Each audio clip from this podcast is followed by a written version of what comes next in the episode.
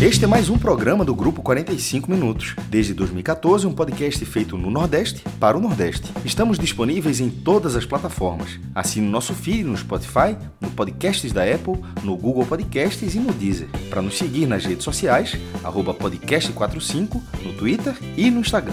E se quiser debater os assuntos do programa com a gente no WhatsApp, é só entrar no grupo do Clube 45, apoia.se barra podcast45. Muito obrigado pela escolha e pela confiança.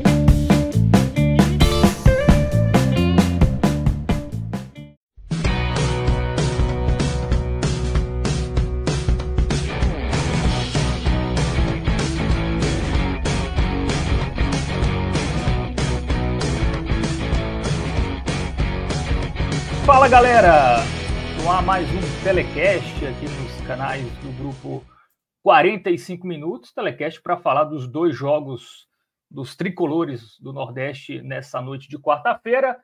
O Fortaleza foi até São Januário e perdeu, né? Perdeu para o Vasco pelo placar de 1 a 0. Fortaleza ali com quase força máxima, né? Alguns jogadores, principalmente da defesa, né, foram poupados, enfim. Daqui a pouco a gente fala mais sobre isso com o Minhoca. E o Bahia venceu, o jogo importantíssimo lá na Fonte Nova, 1 a 0 no Internacional. O Bahia que perdeu muito gol, viu? 1 a 0 não não diz o que foi o jogo na prática. Muitos gols perdidos pelo Bahia que não tomou gol. É uma noite, digamos assim, atípica, né? O Fortaleza não marcou gol, não balançou as redes, algo que dificilmente não acontece, e o Bahia não foi vazado, né? O Bahia que também tem uma defesa aí com poucos clean sheets, né? É, hoje conseguiu um é, contra o Internacional e sobre esses jogos a gente vai começar a debater agora. Eu sou o Fábio Hermano, né? Para você que ainda não me conhece, estou chegando agora, enfim, a maioria certamente não me conhece, mas aqui eles, né? Figurinhas carimbadas nas lives do 45 Minutos, Thiago Minhoca e Pedro Pereira. Boa noite, amigos. Começar com noite. o Pedro. O Pedro chegou da Fonte Nova agora, né? Chegou aí feliz, feliz. com um triunfo né, com um triunfo né, do, do Bahia. Eu que sou. Para mim, falar triunfo é, é meio difícil, porque aqui na Paraíba, triunfo é uma marca de cachaça. Então, na minha mente, triunfo não é sinônimo de vitória, né? De vencer o jogo. É, é a marca. Então, toda vez que eu tenho que falar triunfo, eu, eu lembro. Às vezes pode ser, né? O cara, o cara é. ganha e vai comemorar com é, triunfo. Combina, né? É, mas triunfo importante do Bahia, Pedro, né? É, só uma palhinha, tá? Só um pequeno spoiler aí, uma manchete. A gente começa pelo Fortaleza, depois volta no Bahia, mas só uma manchete dessa vitória, é, desse triunfo do, do Bahia sobre o Internacional, sem muitos jogadores que estavam convocados, né? O Bahia aproveitou e conseguiu esses três pontos importantes. Boa noite, Fábio. Boa noite, Minhoca, todo mundo que tá ligado aí. Bom, primeiro fique à vontade, viu, Fábio? Pode falar vitória, pode falar triunfo. A, torcida normalmente realmente prefere que a galera use triunfo. Mas eu, de vez em quando, uso vitória aqui, não tem, tem muita agonia, não. É, agora foi a, foi, a, foi a explicação mais exótica, assim, para para uma dificuldade, né, de falar triunfo. Não, não sabia dessa cachaça que tem aí, não. É, bom, só dando uma, uma palhinha rápida aqui para o jogo. Resultado importantíssimo, assim, para o Bahia. O resultado já era importante por si só. É, mas com, com os outros placares que a gente teve nessa rodada, esse triunfo de hoje foi assim de, um, de uma importância absurda. A gente vai falar um pouquinho aí de tabela daqui a pouco também, mas que resultado importante do Bahia hoje. Pois é, uma, um Z4, né, que aparentemente pode ter uma nota de corte aumentada, né?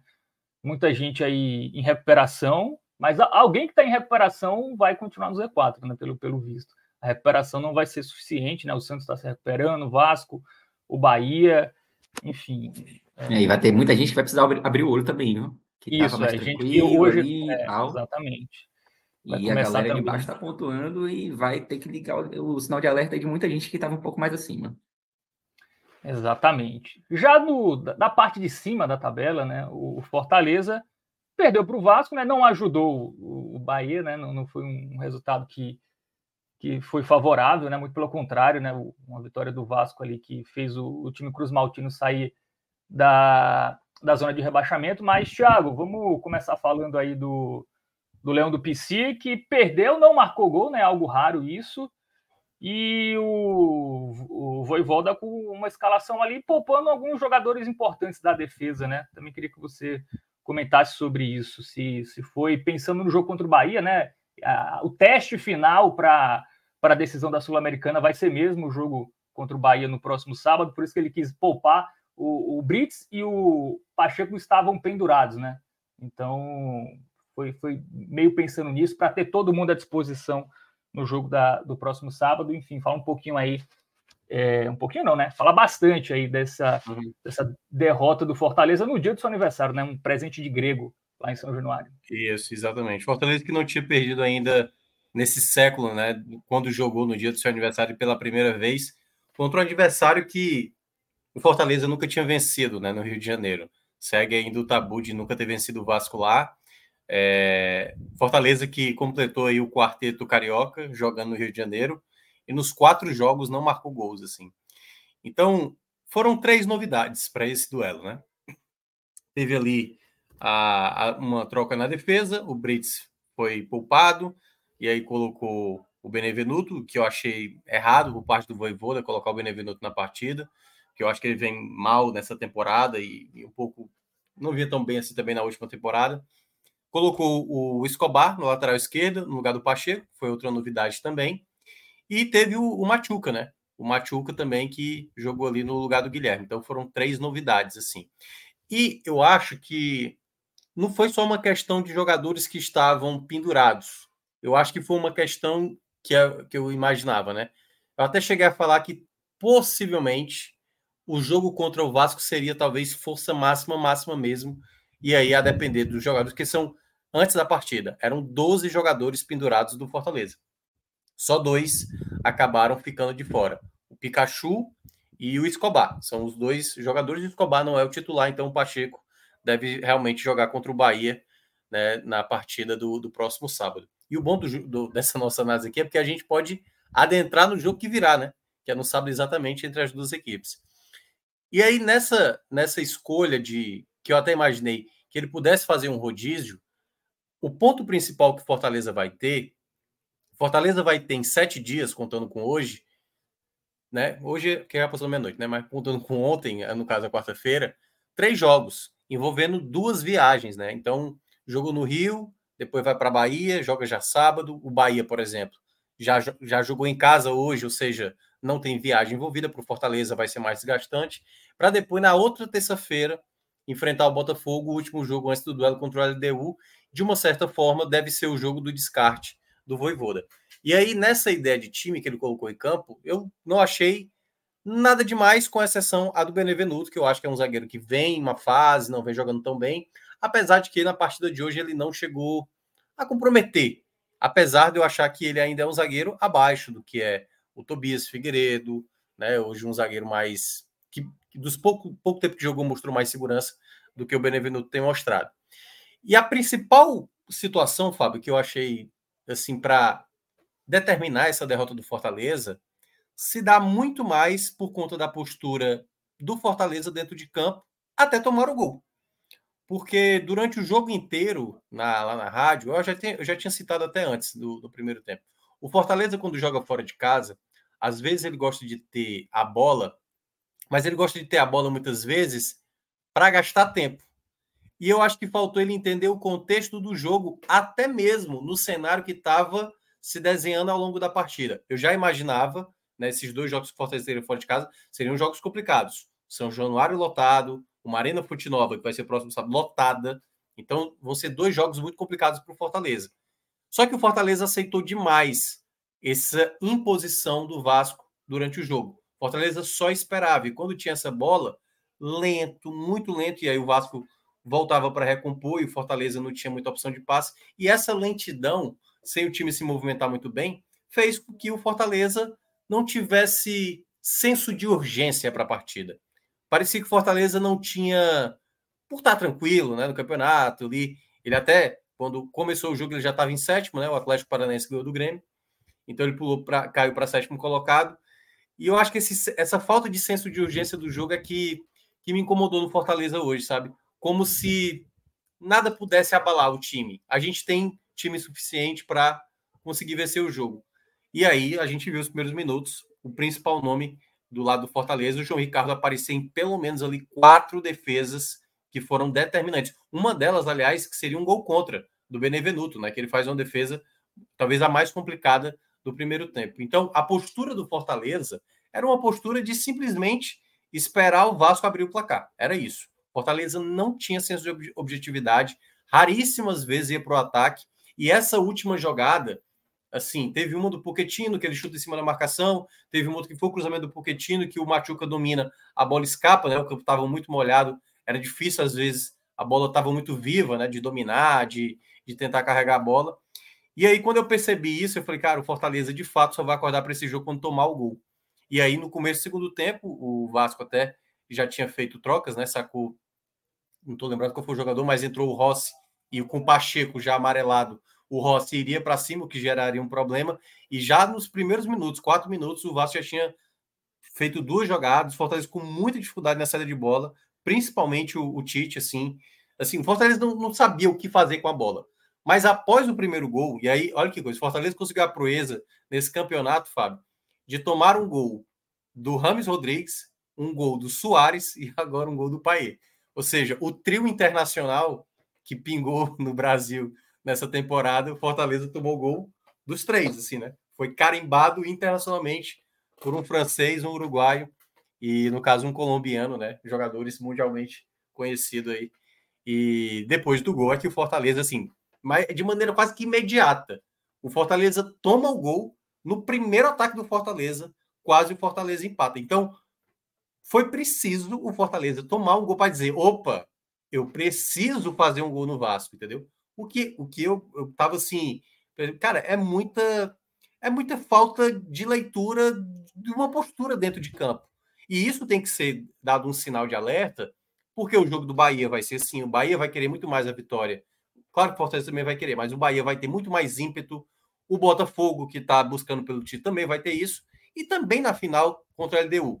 Claro, Fortaleza também vai querer, né? Mas não dá para só esperar o adversário, mesmo jogando fora de casa, mesmo o adversário que agride, que né, tem um contexto de, de estádio ali, de ambiente muito hostil. Mas tudo isso é também saber se portar.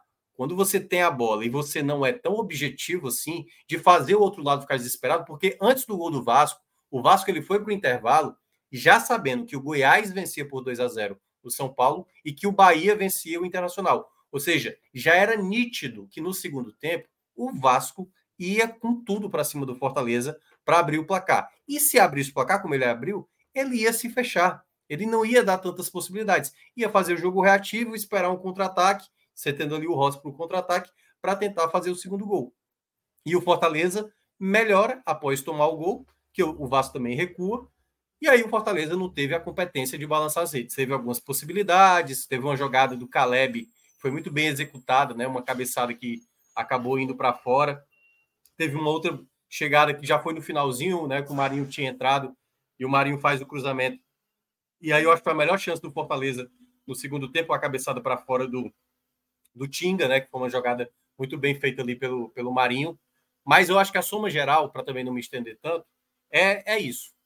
Quando você espera demais algo acontecer para você ter uma reação, praticamente você corre o risco. E isso aconteceu, para quem não lembra, no jogo contra o São Paulo. O Fortaleza foi, assim, muito bombardeado pelo São Paulo, só que ele conseguiu abrir o placar, exatamente com o Zé Wellison. E depois fez até o segundo gol para tomar o gol do Rames Rodrigues e garantir aquela vitória que foi importante. Mas esse tipo de postura é que o Fortaleza precisa ter um pouco mais de inteligência, saber entender o contexto, o que é que está o que é está de pressão do outro lado, que é o caso que o Bahia vai ter, apesar do Bahia né, ter dado grande salto na tabela em termos de classificação, mas que na pontuação ainda não dá tamanho conforto. Então, eu acho que o resumo do jogo foi esse. Foi um time que não soube lidar com uma partida quando ela podia se colocar favorável para ele. E aí só foi acordar para o jogo quando já estava perdendo. E aí, mais uma vez, o Fortaleza, né? É, só, em só uma partida dessa temporada que ele ele, ele conseguiu virar uma partida, né? Virar um jogo e sequer conseguiu um empate. Então fica aí esse esse, essa derrota, mais uma para o Vasco jogando é, lá no Rio de Janeiro. E o Fortaleza agora vai ter que pensar no Bahia nesse jogo de sábado. E esse freio de mão, né, Minhoca, digamos assim, né, que, que é natural até dos times que estão numa decisão ali, até é. até que de forma inconsciente em alguns momentos, né, principalmente em jogos fora de casa, né, que você não tem a obrigação exatamente de, de ter a postura de partir para cima. Isso acontece muito em times que estão ali numa decisão muito próxima, né? Mas tem o risco também de você deixar para virar essa chavinha só na final, e aí pode não conseguir. É. Né? Tem esse risco, você ficar num freio de mão aí até a final e ter que virar, virar essa chave, mudar a postura no jogo decisivo, né? Isso também pode ser algo que, que pode complicar para o Fortaleza se ele não acordar nesses dois jogos seguintes. É, é, é algo que eu percebo, Fábio, que é, independe, eu acho que do jogo da Sul-Americana. Tem isso que você fala, que eu acho que é um pouco natural. Os jogos que antecedem uma final, o Fluminense que vai jogar amanhã contra o Corinthians, pode ser que a cabeça do jogador fique menos preocupada. Mas eu, eu não acho que foi. Eu não acho que é isso, porque isso, digamos, é um certo padrão do Fortaleza, e até outros jogos mesmo, que isso aconteceu, esse certo relaxamento, sabe? De o jogo do América Mineiro, o jogo do Independência, o jogo da, da do primeiro turno da Série A. O Fortaleza tinha a bola, achava que control, controlaria o América Mineiro como quisesse. O América Mineiro era o que? Era letal. Pegava a bola, objetividade, foi lá, fez um gol. Fortaleza empata, depois o Fortaleza perde uma bola, acaba gerando o segundo gol. Eu acho que é, um, às vezes é um, é um senso de leitura da partida, do contexto da partida. O desespero. De quem é o desespero da partida? É o Vasco. Tudo bem, o Vasco vai se lançar. Então, crie armas, crie, faça escolhas durante a partida que faça o Vasco ficar muito preocupado, ou o Vasco, de uma certa maneira, no caso o Vasco vale para qualquer adversário, né? Que está ali na parte de baixo. É, e pode valer para o Bahia também. Ficar ligado também, entendeu? Não só esperar que algo aconteça, porque é óbvio, o João Ricardo estava segurando boa parte é, ali do primeiro tempo. Então, o contexto da partida era um contexto de muito risco porque o Vasco entrava dentro da área. Foram várias finalizações dentro da área, porque eu não, me, eu não acho que é errado, Fábio, quando assim, tudo bem, você, você não está atacando tanto, você está esperando, se defendendo mais, se protegendo, mas não permita tantas finalizações de dentro da área. Se, se o, adversário vai chutar, está jogando dentro de casa, ele vai arriscar mais de fora, vai tentar levantar a bola na área, vai tentar cavar falta. Aí eu acho que eu pondero um pouco mais. Mas não, o Fortaleza ele permitiu que o Vasco entrasse na área em vários momentos. Várias finalizações foram de dentro da área. E aí sim é um erro de sistema defensivo que o Fortaleza às vezes apresenta na temporada.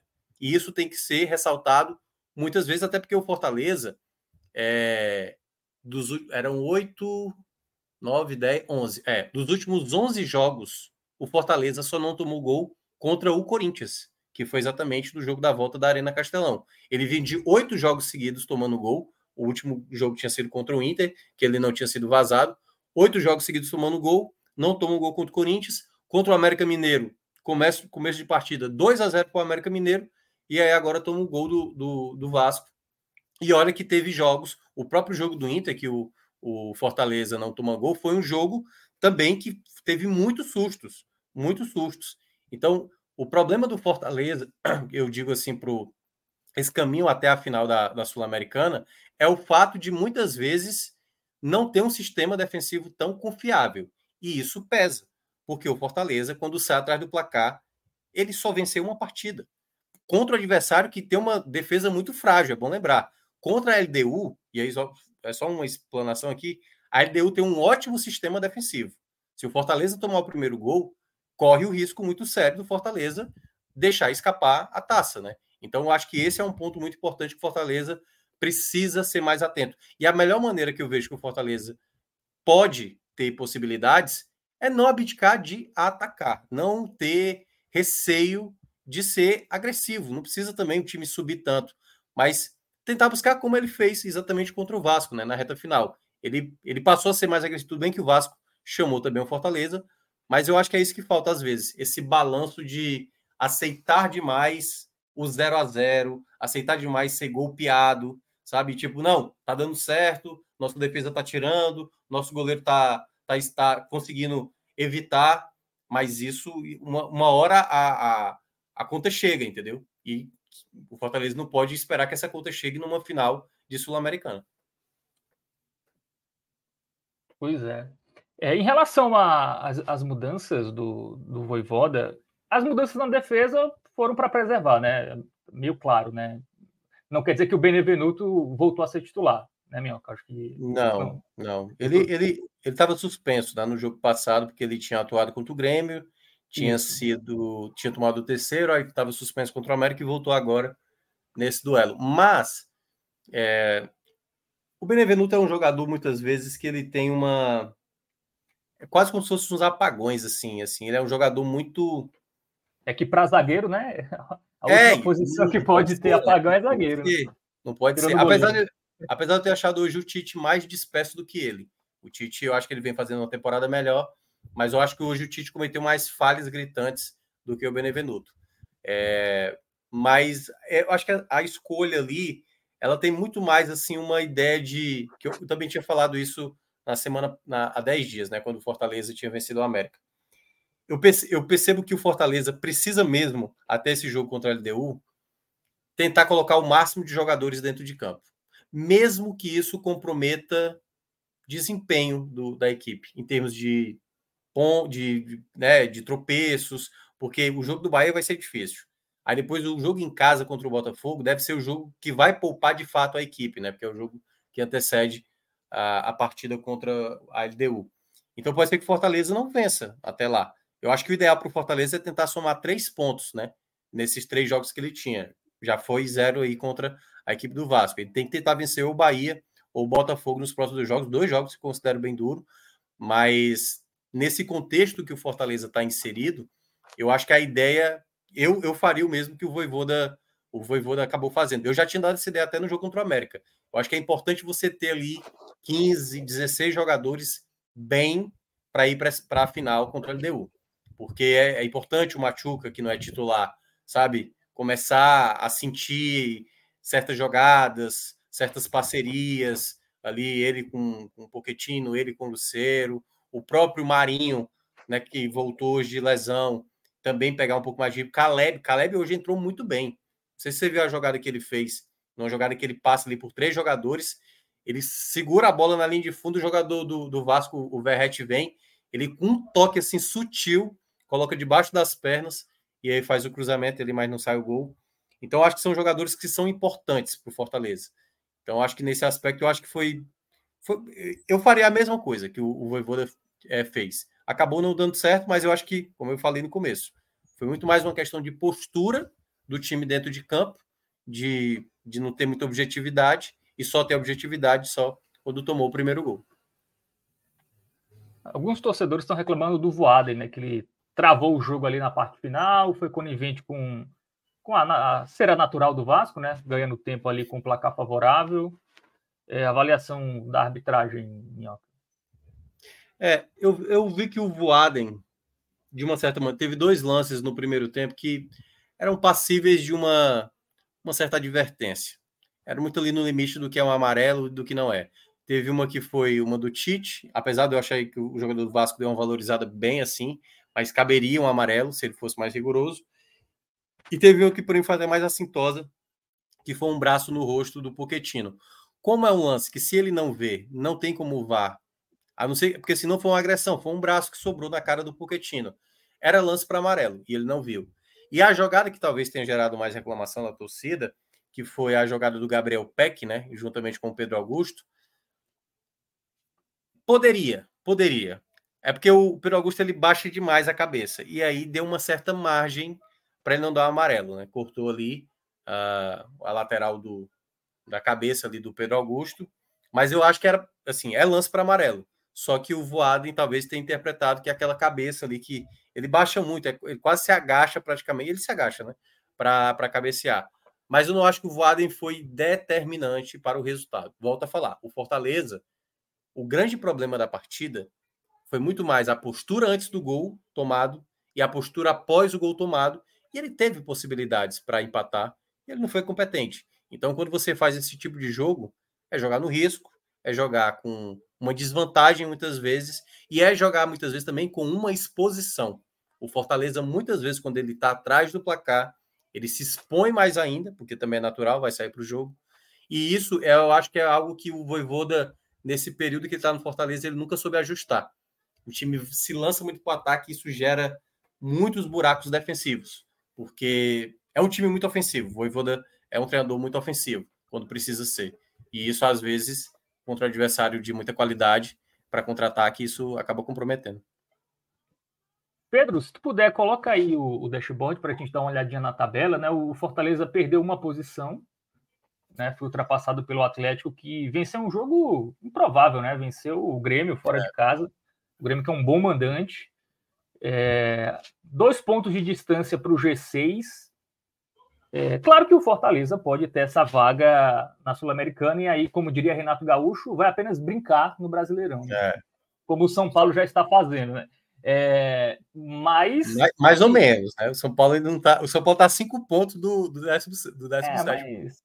Ah, é, décimo oitavo. Mas, né? mas eu acho que eu acho que não sei se o São Paulo percebeu isso ainda, né? Acho que o São Paulo tá tranquilo. Não, eu acho que eu acho que eu acho que todo mundo agora reparou. Inter reparou, Corinthians reparou, né? O Cuiabá é que conseguiu dar um respiro fundamental, mas ele também tá a seis pontos.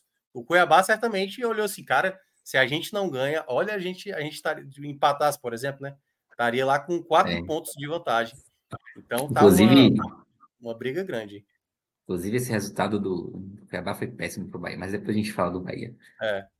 Mas, assim, sobre essa questão do, do Fortaleza, eu tinha colocado metas baixas para o Fortaleza antes desse jogo contra a LDU. Por conta disso, por conta de um time mais é, mexido, com viagens, queira ou não, sempre para o Fortaleza é mais pesado essa questão das viagens, né? Porque é um time que em termos geográficos, está mais distante. Então, como Fortaleza foi para o Rio, vai para a Bahia e depois enfrenta o Botafogo antes da final contra a LDU, de uma certa forma eu vou, eu vou entender certos jogadores segurando né, ali para não também não, não chegar tão extenuado num jogo onde ele vai, ele vai ter que dar o máximo contra a LDU. Então, certamente, esses três jogos antes da, da final, eu já imaginava que o Fortaleza fosse ter dificuldades, até mesmo se fosse com o time titular, porque o Vasco está muito necessitado, o Bahia está muito necessitado, o Botafogo quer ser campeão. Então são três jogos que eu olhava para esses três duelos, onde o Fortaleza deveria somar, assim, o ideal para o Fortaleza, três pontos. Três pontos Fortaleza, eu, acha, eu achava que era um, um, bom, uma boa pontuação, por mais que ele saísse, como ele saiu agora, do G6. Né? É claro que o torcedor já estava sonhando, ah, terceiro lugar, dá para ser segundo, e eu acho que não é tão simples assim. Essa Série A ela é muito difícil. E agora, essas equipes da parte de baixo dando resposta provam isso. Né? O Fortaleza quase perde para o América Mineiro na rodada passada, né? antes da pausa da data FIFA. Ganhou de virada. Então, esse resultado ele acaba exigindo ainda do Fortaleza. E o Botafogo hoje teve que botou três zagueiros no final do jogo para segurar o resultado contra o América. É, exatamente. O líder. Né? É. é. E aí, só para passar essa questão dos blocos aí que o Pedro está mostrando, né? O Fortaleza, que conseguiu se recuperar bem nesse bloco 4, né? Somou 15 pontos, só perdeu para o Fluminense. É, eu acho que ele precisa tentar somar os, os tais 10 pontos. Lembrando que o jogo do Cruzeiro, que é o final do bloco 5, esse jogo certamente vai ser adiado. Ainda não saiu a tabela a partir ali da trigésima rodada da Série A, mas quando sair, certamente não vai acontecer esse Fortaleza e Cruzeiro, porque é no mesmo final de semana da final da Sul-Americana. Então, o ideal para o Fortaleza é tentar fechar esse bloco 5 com por volta ali de, de 10 pontos, que era o que era a média dele ali no começo. Ele, de uma certa maneira, né, somando ali os 15 do bloco 4 com os 3, dá 18, que dá uma média de 9 por bloco. Mas eu acho que é isso. O Fortaleza tem que trabalhar na base dos 60 pontos, porque como não tem a garantia da Sul-Americana, e também tem esse, esse fator, né, Fábio, que é tipo assim, se perde o título da Sul-Americana, o quanto isso vai mexer moralmente dentro do Fortaleza, a ponto de ainda buscar uma vaga em meio a jogos que não param. Porque quando jogar no sábado, o jogo seguinte já é o, o Atlético Mineiro fora de casa. Então, e aí, tipo, Flamengo, já com Tite, Atlético Paranaense lá, aí depois tem o Cuiabá, que teoricamente é o adversário mais frágil, Palmeiras em casa e o Bragantino fora. Ou seja, quando o é. Fortaleza voltar da, da, da, da final, se ele perder o título, é uma tabela extremamente complicada nesse bloco 6 aí. É muito pesada para o Fortaleza. Tirando o Cuiabá, é todo mundo G9, né? Aí. É. Mas é, então, mas é exatamente aonde você precisa tentar buscar uma ponta. É, por, por, um lado, vai ter confronto direto, né? Então. Isso. Um pode, ser é que o, é, pode ser que o jogo do Cruzeiro se infiltre aí no meio desse bloco, bloco 6, né? O Atlético Mineiro e Fortaleza deve ir para o bloco 5 e o jogo Fortaleza e Cruzeiro deve entrar nesse bloco 6 aí, talvez para dar uma amenizada. Mas o Pedro já tinha falado isso, né? Que boa parte dos jogos do Fortaleza desse bloco 5 seriam em casa. Só que boa parte dele, o Fortaleza talvez poupando, né? O, jogo do Cruzeiro talvez possa ser força máxima a depender do contexto da Sul-Americana. Mas a briga de cima, ela tá bem acirrada. A gente tem agora algumas curvas, né? O, o Grêmio não tá tão bem. Aí você tem o Atlético Paranaense que está se recuperando aí, tinha perdido o clássico para o Curitiba. Tá uma disputa muito embolada ali no meio, o que está deixando o campeonato bem legal, né? Tanto na parte de cima como na parte de baixo, que daqui a pouco a gente vai falar. Mas a pontuação estava bem elevada, né, Pedro? É, também nessa situação, né? É, estava bem elevada, baixou um pouco nessa rodada, mas ainda faltam jogos, né? A gente tem que ver o que, é que vai acontecer nos jogos restantes da rodada, pra, da rodada para ter uma noção exata de como fica esse quadro. Esse quadro ele, ele é muito impactado pelos jogos que ainda restam, né? É, já um pouco para a gente ter uma ideia do que está acontecendo, mas amanhã a gente tem uma, uma visão mais clara. Aliás, vai ter uma coisa que eu acabei esquecendo. Isso serve tanto para o Fortaleza como serve para o Bahia, né? Aliás, serve para todo mundo da Série A. Agora a gente vai ter uma maratona mesmo de jogos, assim. Esse foi a, prime a primeira rodada de oito seguidas que teremos. Meio de semana, final de semana, meio de semana, final de semana. Até a próxima data FIFA, a gente só vai ter jogos de Série A, com exceção de Fortaleza e Fluminense, que vão ter que adiar seus jogos, porque um vai jogar a final da Sula e o outro vai jogar a final da Libertadores. Então, esse contexto das equipes aí que estão brigando vai exigir muito preparo físico das equipes rodar bem o elenco, muitas vezes. Vai ter muito jogador suspenso, jogador se lesionando, viagens, assim. Então, é um momento de aceleração do campeonato que a gente vai acabar vendo. Então, cada rodada aqui vai se tornar. Essa galera do meio aí, que daqui a pouco a gente vai entrar, meu amigo, cada rodada vai se tornar uma loucura. E a mesma coisa, o Fortaleza, por exemplo, ele podia ter terminado na terceira colocação nessa rodada. Agora ele pode terminar em nono, se por acaso o Fluminense e o. Quem é o outro? Fluminense e o. Atlético. Tá não, o Atlético já ganhou. Acho que não, não atualizou aí, viu, Pedro? Não, é. O Mineiro, né, que joga amanhã também.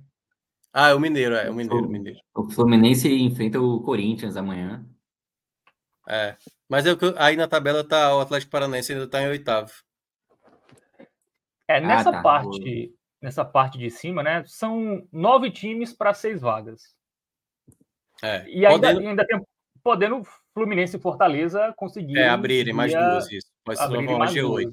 É, pode se transformar G8. É, então seriam nove, é, nove times para oito vagas, né? Mais ou menos, né? Assim, o lado bom é que não tem tanta gente também nessa briga, né? Assim, o Inter dificilmente vai ter uma arrancada que, que chegue para brigar. O Cuiabá é. Hum, certamente não. O São Paulo já já está ali no meio de tabela, acho que vai acabar meio por aí. Então, dificilmente a, a briga pela Libertadores foge desses nove, né? É. Não, claro que pode alguém desacelerar, né? Tipo, se o Fortaleza for campeão, pode ser que ele dê uma relaxada, o Fluminense também, pode ser que dê uma relaxada. Pode ter time que tenha uma, uma curva de queda, né? O, o Grêmio talvez esteja demonstrando isso, mas ainda vejo brigando forte lá em cima. Pode ter alguém lá de baixo, né? Sei lá, o Cuiabá pode ser que. O Cuiabá já teve um momento que fez quatro vitórias seguidas. É, mas eu ainda vejo realmente desses nove aí, pode ser que de, de dois a três, né, sobrem aí nessa, nessa conta aí. Mas eu acho que é, é eu acho que o bom Fortaleza é no mínimo terminar entre os dez. Eu acho que uma, é uma meta, meta legal. Claro que não tem como, né? Vai gerar frustração se não garantir a vaga na Libertadores, principalmente pela Sul-Americana que vai estar disputando. Mas na Série A, eu vejo, uma, eu acho uma reta final muito difícil para o Fortaleza. Muito difícil mesmo, assim, porque tem, tem duas consequências, né? Em caso de. Em caso, porque assim, a primeira é para você ter a vaga via Série A é porque deu errado na Sul-Americana. E aí você vai ter que ter cabeça para voltar para o campeonato, sabendo que não é mais um jogo. Porque na Sul-Americana é um jogo, é um confronto que está faltando para se garantir a Libertadores. Na Série A, não. Na Série A faltaria é, 29 rodada. É. Então, restarem mais nove jogos para o Fortaleza, sabe? Tentar ganhar uma vaga que, no mínimo, tem que ser aquela fase seletiva, né? Porque o bom da Sul-Americana é que você já entra direto na fase de grupos. Então Sim. tem esse contexto é, aí para Fortaleza. G4, né? É, ou seja, é quase como tem um caminho curto aqui, mas se você não escolher a estrada certa, meu amigo, você vai ter que andar e vai ser uma estradazinha difícil de guiar, viu? Tem que ter braço. É, o Fortaleza no passado, né, conseguiu uma, um segundo turno espetacular depois de passar o campeonato ali na lanterna, né? Então, talvez mentalmente eu acho que o, o clube está preparado, né, assim, para não, eu concordo, mas é, mas, mas, eu digo, eu digo muito mais na ideia do é, é, o, é o pós pós. É porque a chave tem que virar muito rápido, né? Porque é exato. Muito... É por isso que eu estou dizendo, são jogos muito muito em cima e a, e a, né? tabela a tabela enjoada, sabe assim? É, é. Atlético Mineiro fora, Flamengo, Palmeiras, Atlético Paranaense, Bragantino, é tudo confronto direto. Tudo bem que esses adversários também necessitam da, das vitórias, mas assim, é quase meio que refazer de novo a cabeça para voltar para o campeonato. E muitas vezes é, eu acho difícil. Eu acho que se o Fortaleza não ganhar essa Sul-Americana, a chance de Libertadores ela, ela fica mais complicada, assim, na ideia de. É porque tem muita gente que está focado só nisso, né? O Grêmio, o Atlético Paranaense, o Braga. Todo mundo só está focado nisso. O Fluminense, né? Acho que até é bom para o Fortaleza. É porque, assim, já vai acontecer depois, né? A final da, da Libertadores é depois da Sul-Americana. Mas se der errado lá na Sul-Americana, tem que abraçar o Fluminense, ser campeão dessa Libertadores para tentar aumentar mais uma vaga. É, eu acho que, não sei se vocês concordam, mas eu acho que Botafogo, Bragantino, Palmeiras e Flamengo vão estar no G6. Aí Grêmio, Atlético Paranaense, Fluminense, Fortaleza, Atlético Mineiro são os times que ainda não dá para para cravar assim. Bragantino ainda não sei. Eu acho que o Bragantino tem jogado muito bem. O Bragantino tem uma boa equipe, tem um excelente treinador, o Caixinha excelente contratação do, do Bragantino. Vejo, vejo como favorito, certo? Mas eu não consigo é cravar o Bragantino, porque ah, até alguns rodadas é, atrás estava tomando de 4 a 0 do Bahia, por exemplo. Né? Do Bahia. É um time muito então, jovem, né? Times jovens às é, vezes oscilam demais. Né? É, é. E aí, é, e aí eu, a briga em cima, é porque a gente é muito acostumado a falar do pessoal da parte de baixo, né? A briga na parte de cima é muito cascuda, velho. É muito cascuda assim, você vai estar disputando com o Flamengo e um Flamengo, vai lá, quatro vitórias seguidas. O Palmeiras, é brigar na Libertadores é difícil. Brigar na, na parte de baixo é complicado, mas na parte de cima, assim, quando você comemora uma vitória na parte de baixo, na parte de cima você tem que comemorar duas, três. O Atlético Paranense hoje, não sei se vocês viram, termina o jogo, cara, parecia que os caras já tinham garantido a vaga, entendeu? Porque a maneira como eles vibraram, o cara tirou a camisa na hora do, do gol é muito é puxado. Na parte de cima é bem puxado mesmo, assim, a, a disputa. Tem que ter um ritmo. Eu acho que Fortaleza tem que somar, tá com 42, né? Fortaleza tem que somar aí na base de umas, no mínimo, seis vitórias. No mínimo. Eu acho que 60 pontos é um mínimo para brigar pela. Quantos pela... são em casa? Quantos são em casa desses que restam? Tem mais. São 12 rodadas, né? É, aí, ó, vai mostrar aí. Fortaleza tá 16, 13, é isso? Ou é 14, 13? 14, 13. É, então restam mais 5 em casa e, é, 6 fora. É, tem que fazer o dever de casa e beliscar um. É, vai, vai igualar agora, né? Com a, a partir do Bahia vai ficar faltando 5-5, né? Depois do jogo do Bahia. Só então, que, lembrando, lembrando que dessas cinco em casa, um é Flamengo e outro é Palmeiras. Então, é, é. apenas. É, vamos falar do Bahia agora, Pedro. Daqui a pouco a gente volta para o dashboard para falar, é, da, da, analisar né, é, essa corrida ali contra a Degola. Mais uma vitória importante, né, não só para ganhar algumas posições, mas também, como você já disse, Pedro, no, na sua fala inicial, se não vencesse, ia ficar muito complicado, né? Assim, deu a sorte, entre aspas, de pegar um Inter sem quatro jogadores titulares, né, que não voltaram a tempo das suas seleções, né, o, o Rocher, o Arangues, o Johnny, o Ener Valência, é, e conseguiu fazer um bom jogo. Assim, o que o Bahia perdeu de gol, teve gol anulado também, né? É, mas foi um, uma vitória que o time não tomou gol, que é importante por um time que toma gol praticamente toda a rodada. É, também acho que foi importante não, não ser vazado e uma boa produção ofensiva, né? É, já dá para dizer que o Rogério Ceni, é, que esse time do Bahia já tem o dedo do Rogério Ceni, já tem ali evolução com a marca Rogério Ceni depois da vitória de hoje. Ô, Fábio, assim, de fato, como você falou, né, foi um, um triunfo importantíssimo. E respondendo a sua última pergunta, eu acho que sim, hoje com uma participação importante de, de Rogério. O Rogério, ele, ele chegou no Bahia com dois jogos ali muito em cima, né? Depois ele passou a ter mais tempo para trabalhar a equipe, já fez algumas modificações táticas. O Bahia hoje, por exemplo, o Bahia foi um time mais, mais precavido, como, como já havia sido em outras oportunidades também com o Rogério Senna, mas como jamais havia sido na, na era Renato Paiva, né? Então, essa é uma participação é, importante de Rogério Ceni, embora o Bahia ainda deixe lacunas defensivas. Você falou bem, hoje o Bahia não sofreu gols.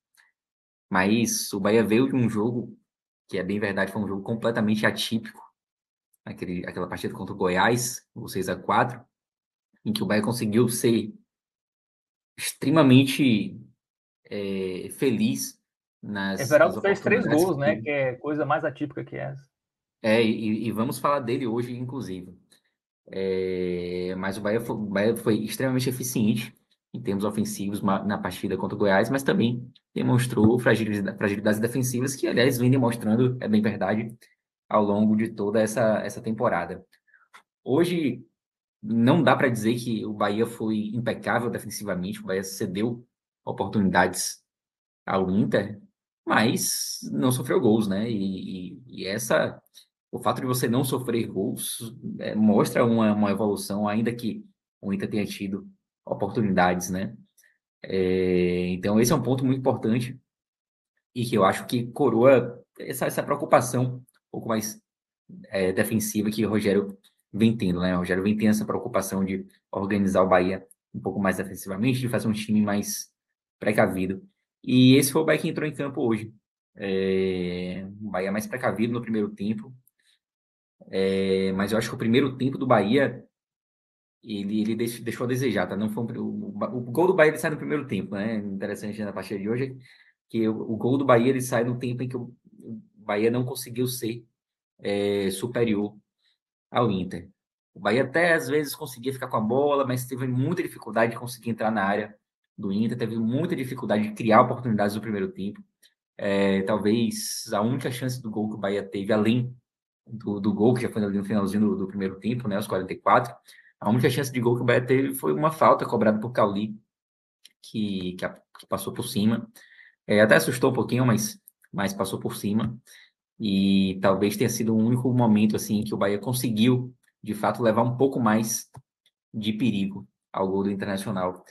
E, ao mesmo tempo, o, o Internacional conseguiu criar é, algumas oportunidades mesmo o Bahia estando ali bem postado defensivamente e tal, mas o Inter ia trocando passes e conseguiu assustar em alguns momentos. É, teve, acho que a melhor chance do primeiro tempo, tirando o gol, foi uma chance de Luiz Adriano logo aos 15 minutos.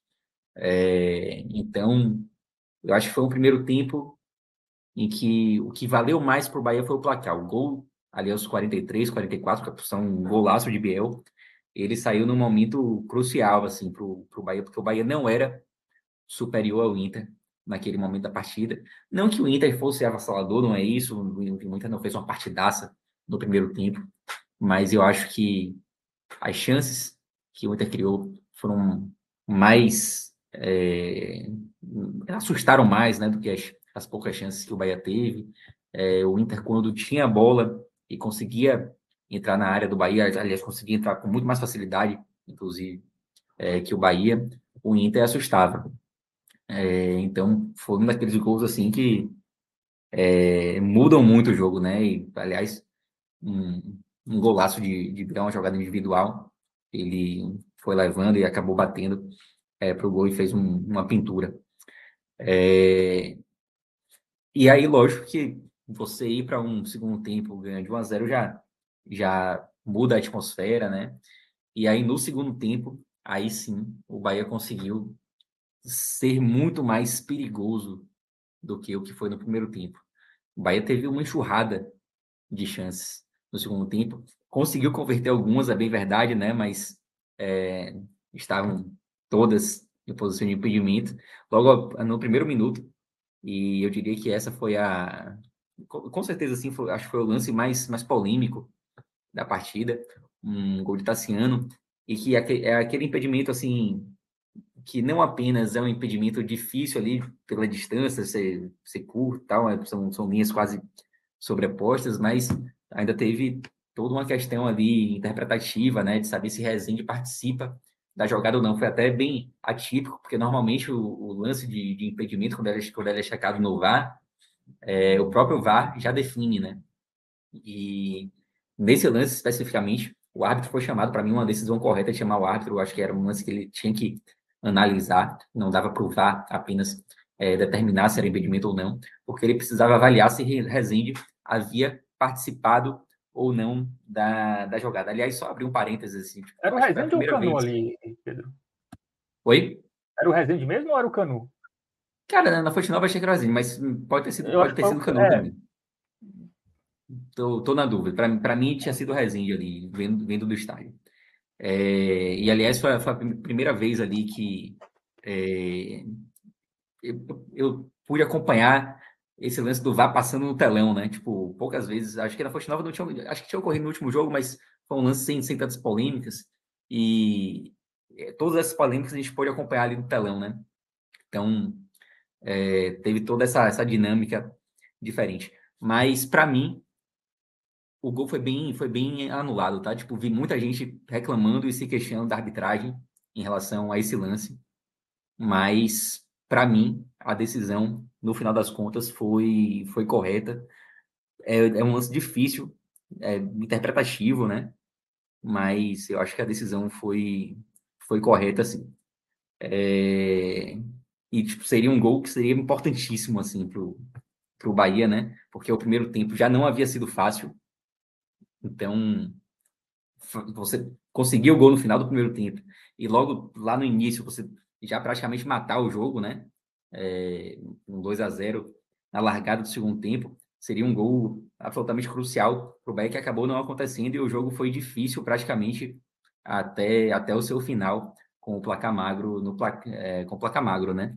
É, então, seria de fato muito mais tranquilo se aquele, se aquele gol tivesse validado. Mas o Bahia continuou em cima, é, ainda assim, por mais que o Inter tenha feito um segundo tempo muito inferior, o Inter conseguiu criar ali suas oportunidades, tá? É, um pouco antes do gol impedido de Cauli, o segundo gol impedido, né? O Inter teve uma bola na trave com o mercado. É, futuramente teria um chute também de Maurício que assustou muito, mas o Bahia teve muito mais volume ofensivo no segundo tempo. O gol impedido de, de Cauli foi um passe de Everaldo, uma jogada, uma jogada de Biel, aí depois Everaldo passa para Cauli. E esse, esse foi menos polêmico, né? É engraçado que do estádio, para mim, esse gol não tinha sido impedido, impedido de forma alguma, porque Cauli ele segura, ele vai segurando ali para conseguir é, estar em posição regular, né? E para mim, da posição que estava, não era uma posição boa para ver esse lance, foi no, no outro lado do, do estádio, mas para mim, ele tinha segurado o suficiente para estar em posição regular é, mas como não teve reclamação e tal, a checagem foi, foi muito rápida. Acho que ficou claro que de fato havia sido impedido. É, depois, ainda teve um quase gol de Cauli, numa jogadaça de, de Everaldo com passo de Biel. Everaldo, segundo tempo, fez uma partidaça, a gente vai falar dele mais para frente. Depois, Biel também teve uma oportunidade, também numa, numa jogada de Everaldo, mas Everaldo recebeu em posição de impedimento. É, depois, aos 25, teve mais um gol impedido, dessa vez de Tassiano, e que esse, tá, para mim, tava, foi o mais claro, assim, tava, tava muito impedimento. E aí, já um pouco mais para o final, tem a expulsão de Luca, né?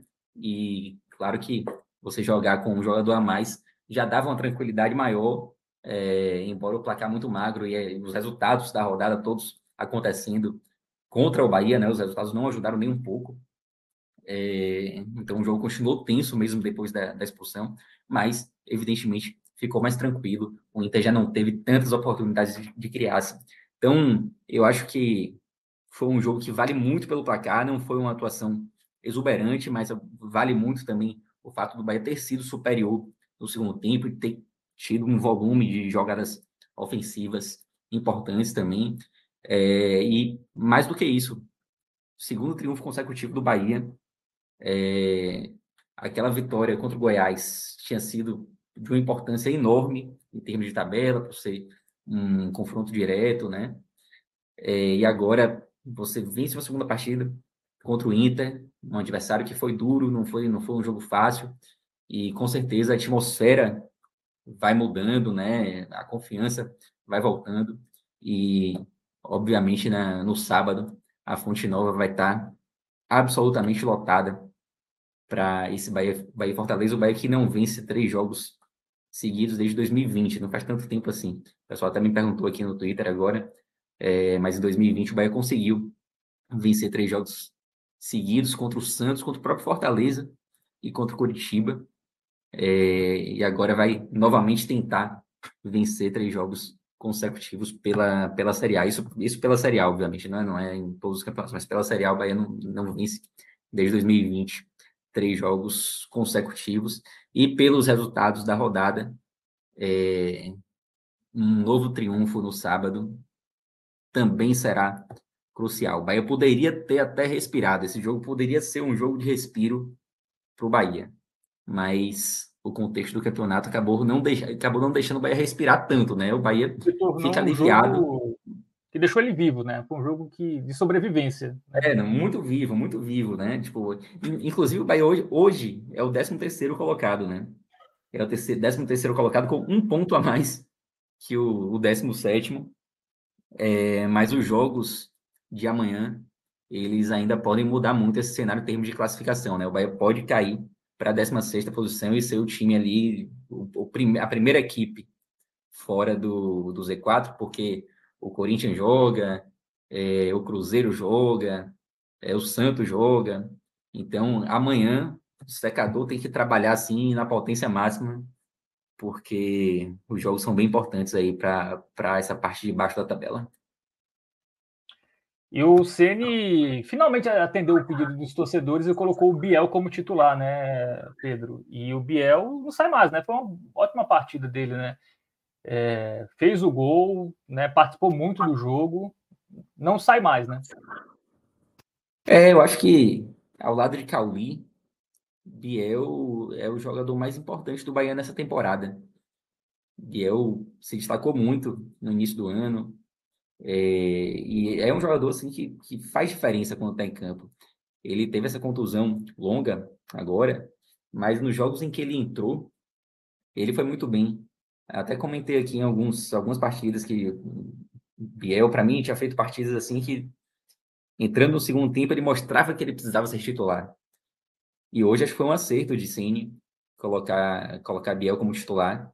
Eu acho que ele já vinha pedindo passagem, já é, tudo, tudo que ele fez na temporada é, dava a entender que Biel deveria ser titular desse time.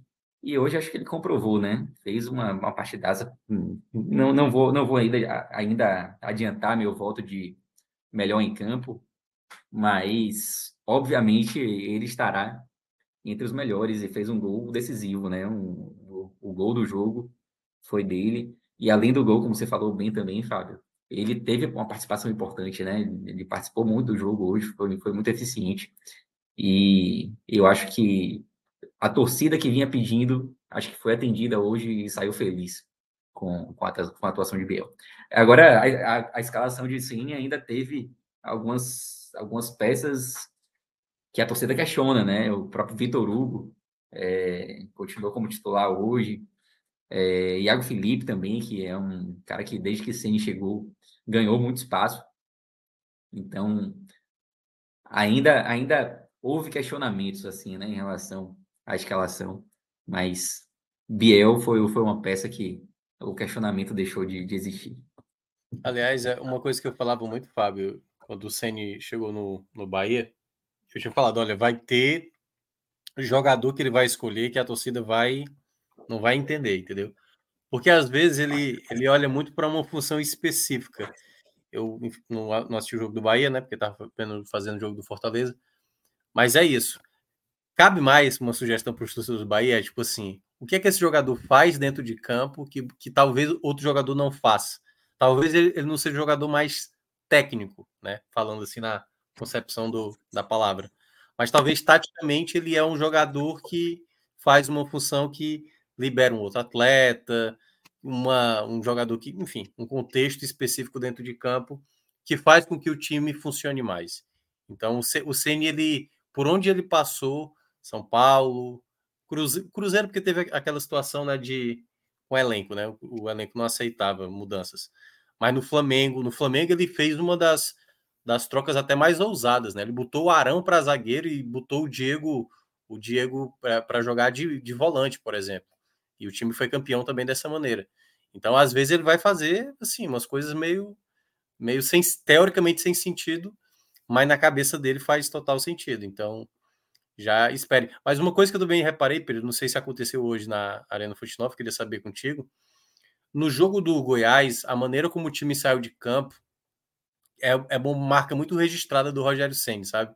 Os times dele têm que ter fome de vitória, assim, sabe? Tem que ter muito espírito, assim, quase como se fosse aquele time time de Copa, né? Aquele time copeiro que, sabe, aqueles times gaúchos e tal, que é briga muito e tal.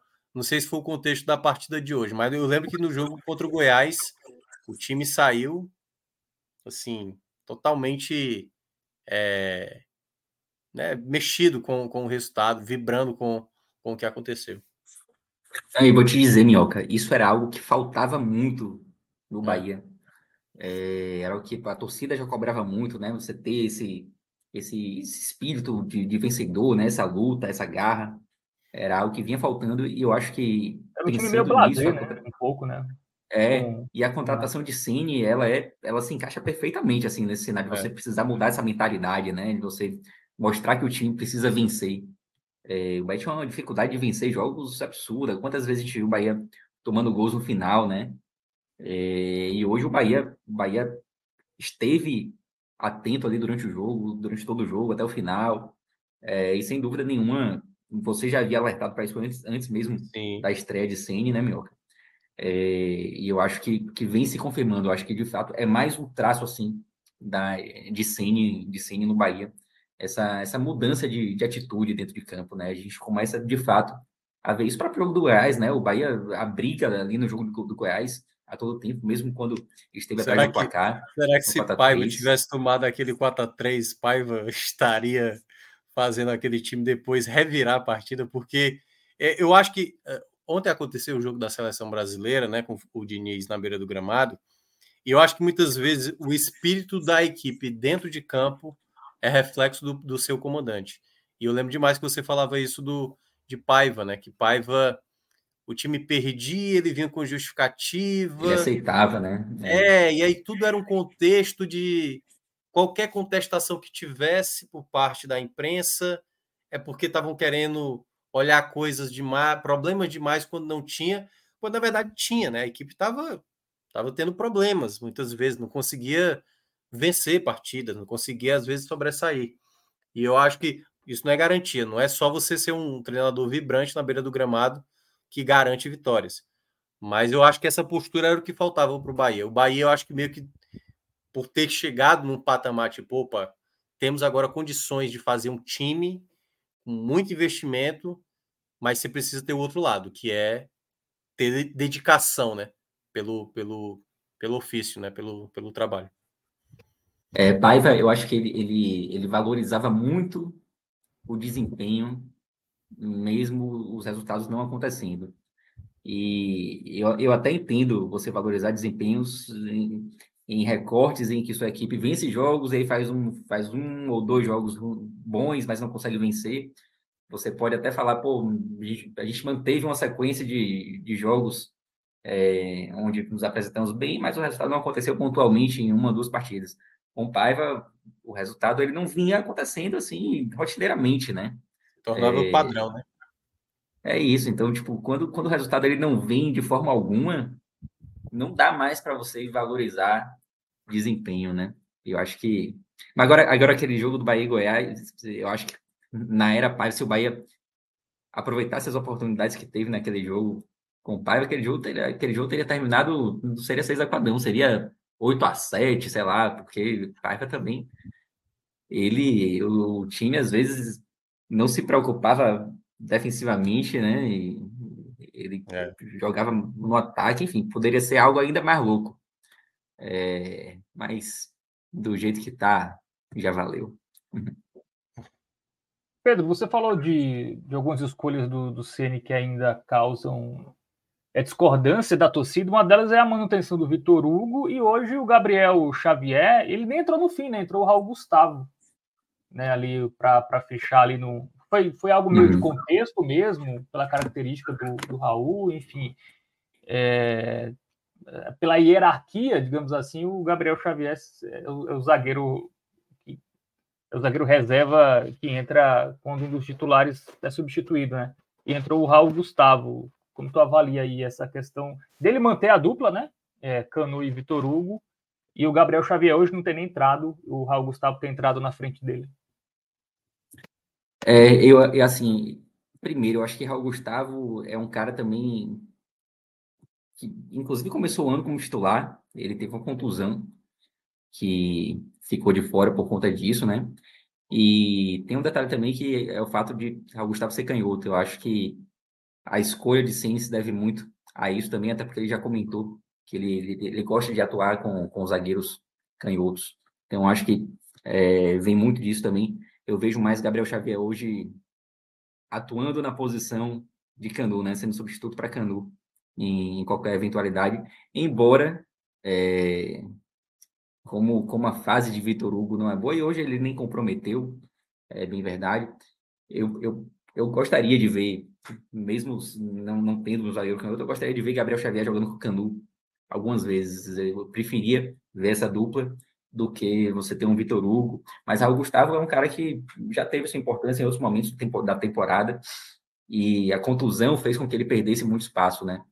Mas eu acho que essa, essa volta, essa utilização de Raul Gustavo novamente, ela, ela ela vai acontecer. Tipo, acho que o Gustavo ele tende a ganhar espaço novamente nessa, nesse time do Bahia. Vamos Agora teve um lance de Vitor Hugo hoje, teve um lance de Vitor Hugo hoje que para mim ele o, o, lance acabou não, não, não se desenhando tanto, né? Mas ele vai tentar recuperar uma bola lá na lateral, lá na, do outro lado e, e deixa o lado dele completamente aberto, assim, seria um, vacilo dele. Mas, no geral, ele não fez uma partida é, ruim, como não, não foi uma partida brilhante, mas não foi uma partida ruim é, de Vitor Hugo, não. Vamos para o dashboard agora, Pedro? Né, analisar essa tabela que não foi boa, né? Muitos concorrentes diretos é, venceram na rodada, né? O Vasco venceu o Fortaleza, o Cuiabá venceu o Curitiba, né? Então, não a, a vitória foi importante, óbvio, até porque subiu posições, né? Você está ali em 13 terceiro mesmo que a distância seja curta, né? Você vai precisar que mais times o, o, o ultrapassem para você ir caindo ali para a zona de rebaixamento. Então, obviamente que a vitória foi importante subir na tabela também. Inclusive, foi a melhor posição, né? Claro que não terminou a rodada, né? Mas é, desde a sétima rodada, né? E desde a sétima rodada. Essa, essa colocação vai ser a melhor posição do, do Bahia no, no brasileiro. É, é de, da, da oitava rodada para cá, né? O Bahia chegou a ser nono na, na Isso, quarta é rodada, é né? Mas, de fato, tem muito tempo que o Bahia não, não frequenta essa, essa posição da tabela, né? É, mas são três jogos que podem ainda alterar essa posição do Bahia amanhã. Eu vou até passar aqui esses jogos porque são jogos que o secador, como eu falei, vai ter que trabalhar muito amanhã.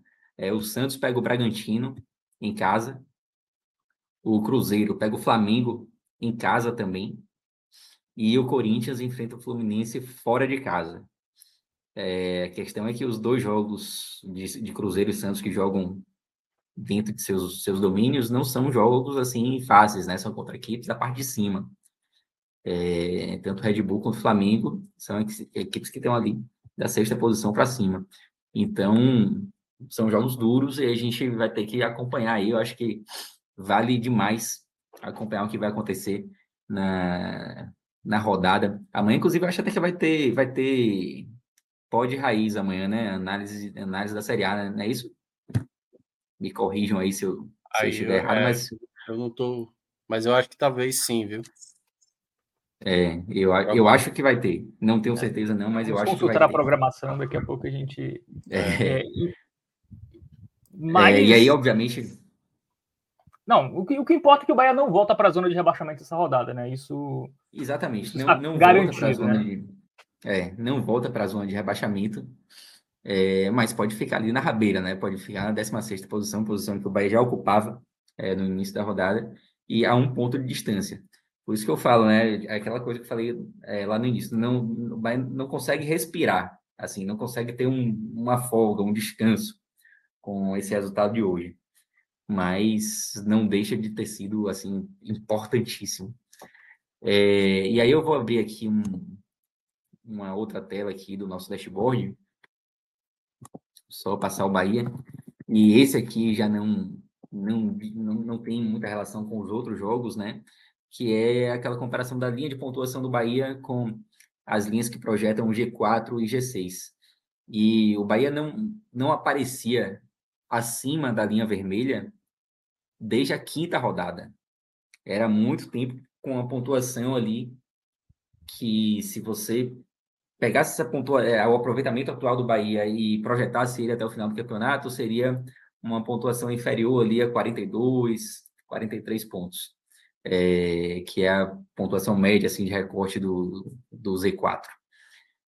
O Bahia muitas vezes não esteve no Z4 porque a média de pontuação das equipes lá de baixo estava abaixo do que o, o normal, né? Estava abaixo do normal é, do campeonato quando a gente pega edições anteriores dos pontos corridos com 20 clubes. E agora vinha acontecendo o inverso, né? O Bahia ultrapassou essa, essa linha vermelha, mas a gente já começa a ver uma pontuação muito mais elevada das equipes da parte de baixo. Santos está ganhando o jogo, Vasco está ganhando o jogo, é, Goiás de pontinho em pontinho ali vai ganhando e conseguiu mais três hoje. Então, a turma lá de baixo, que estava tendo uma dificuldade grande de pontuar, começou a pontuar, né? E começou a pontuar num ritmo considerável, assim a ponto desse quadro aqui já está começando a mudar, né? A gente tem ainda jogos para acontecer na rodada, ou seja, é, pontos serão adicionados em, em algum lugar da tabela, e mesmo assim, a gente já não vê mais tantas, tantas bolinhas vermelhas aqui nessa parte de baixo, como a gente via algumas rodadas atrás.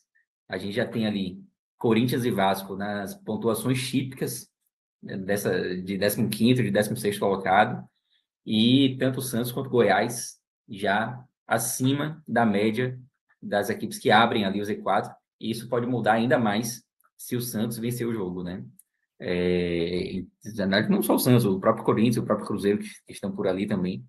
É, esse cenário ainda pode ficar com muito mais bolinhas verdes do que o que a gente está tá vendo agora. Então é uma mudança de cenário, assim. A gente muitas vezes é é, trabalhou, né, Mioca, aqui né, das nossas análises, com um Z4 que pontuava menos que o normal.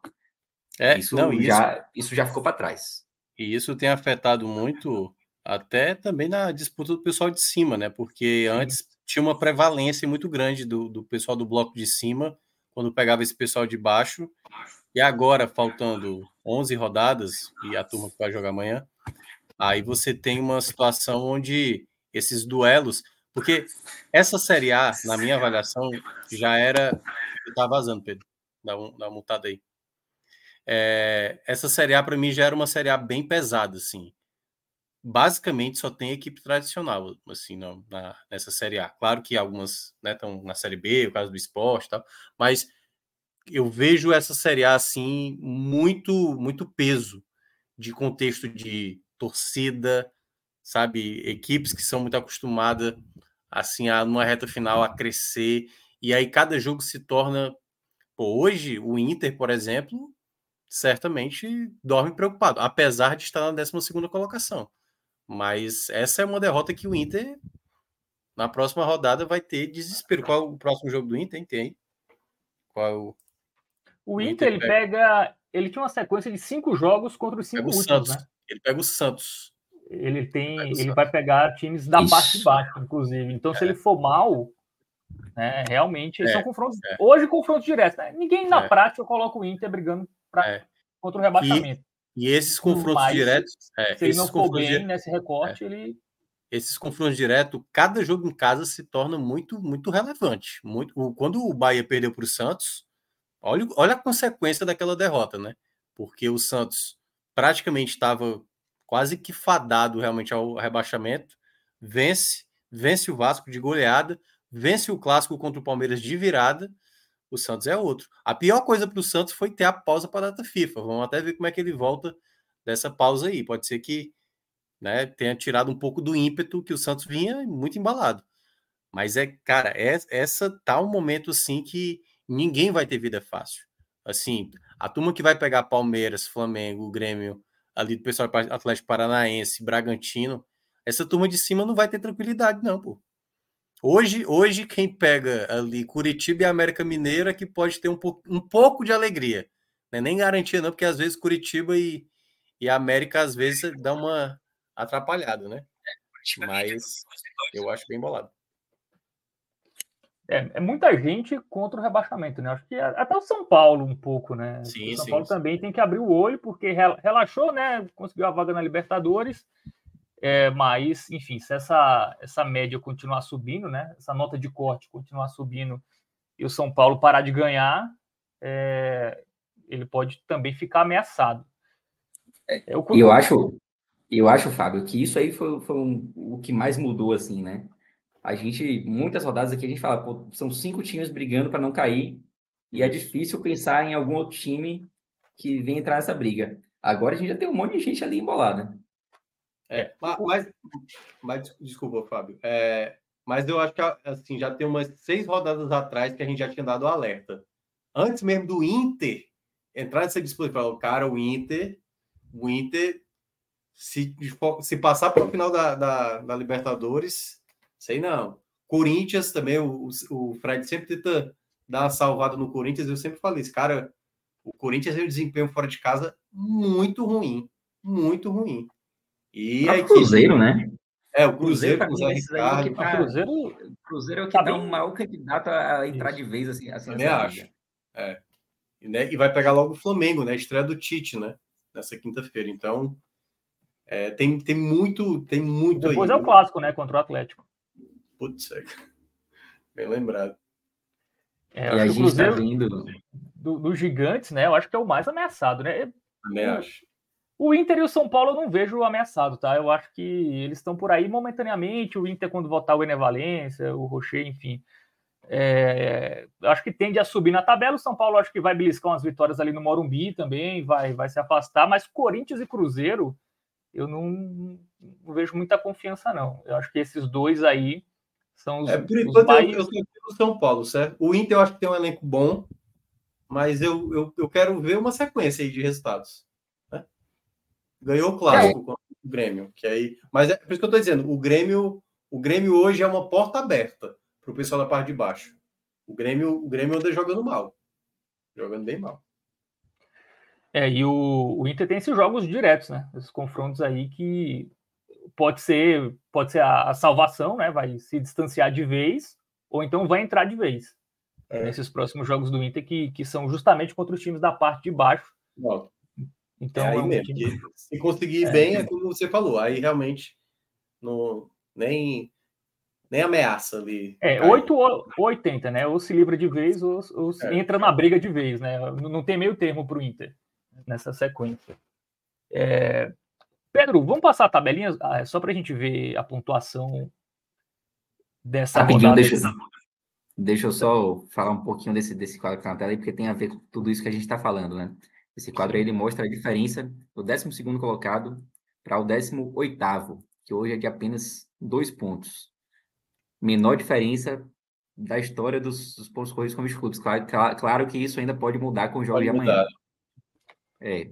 Amanhã mas pode ir para 34, que... segundo. É, mas eu acho que só o fa... essa parte de baixo aqui, ela mostra que essa diferença já foi de 10 pontos na 14 rodada.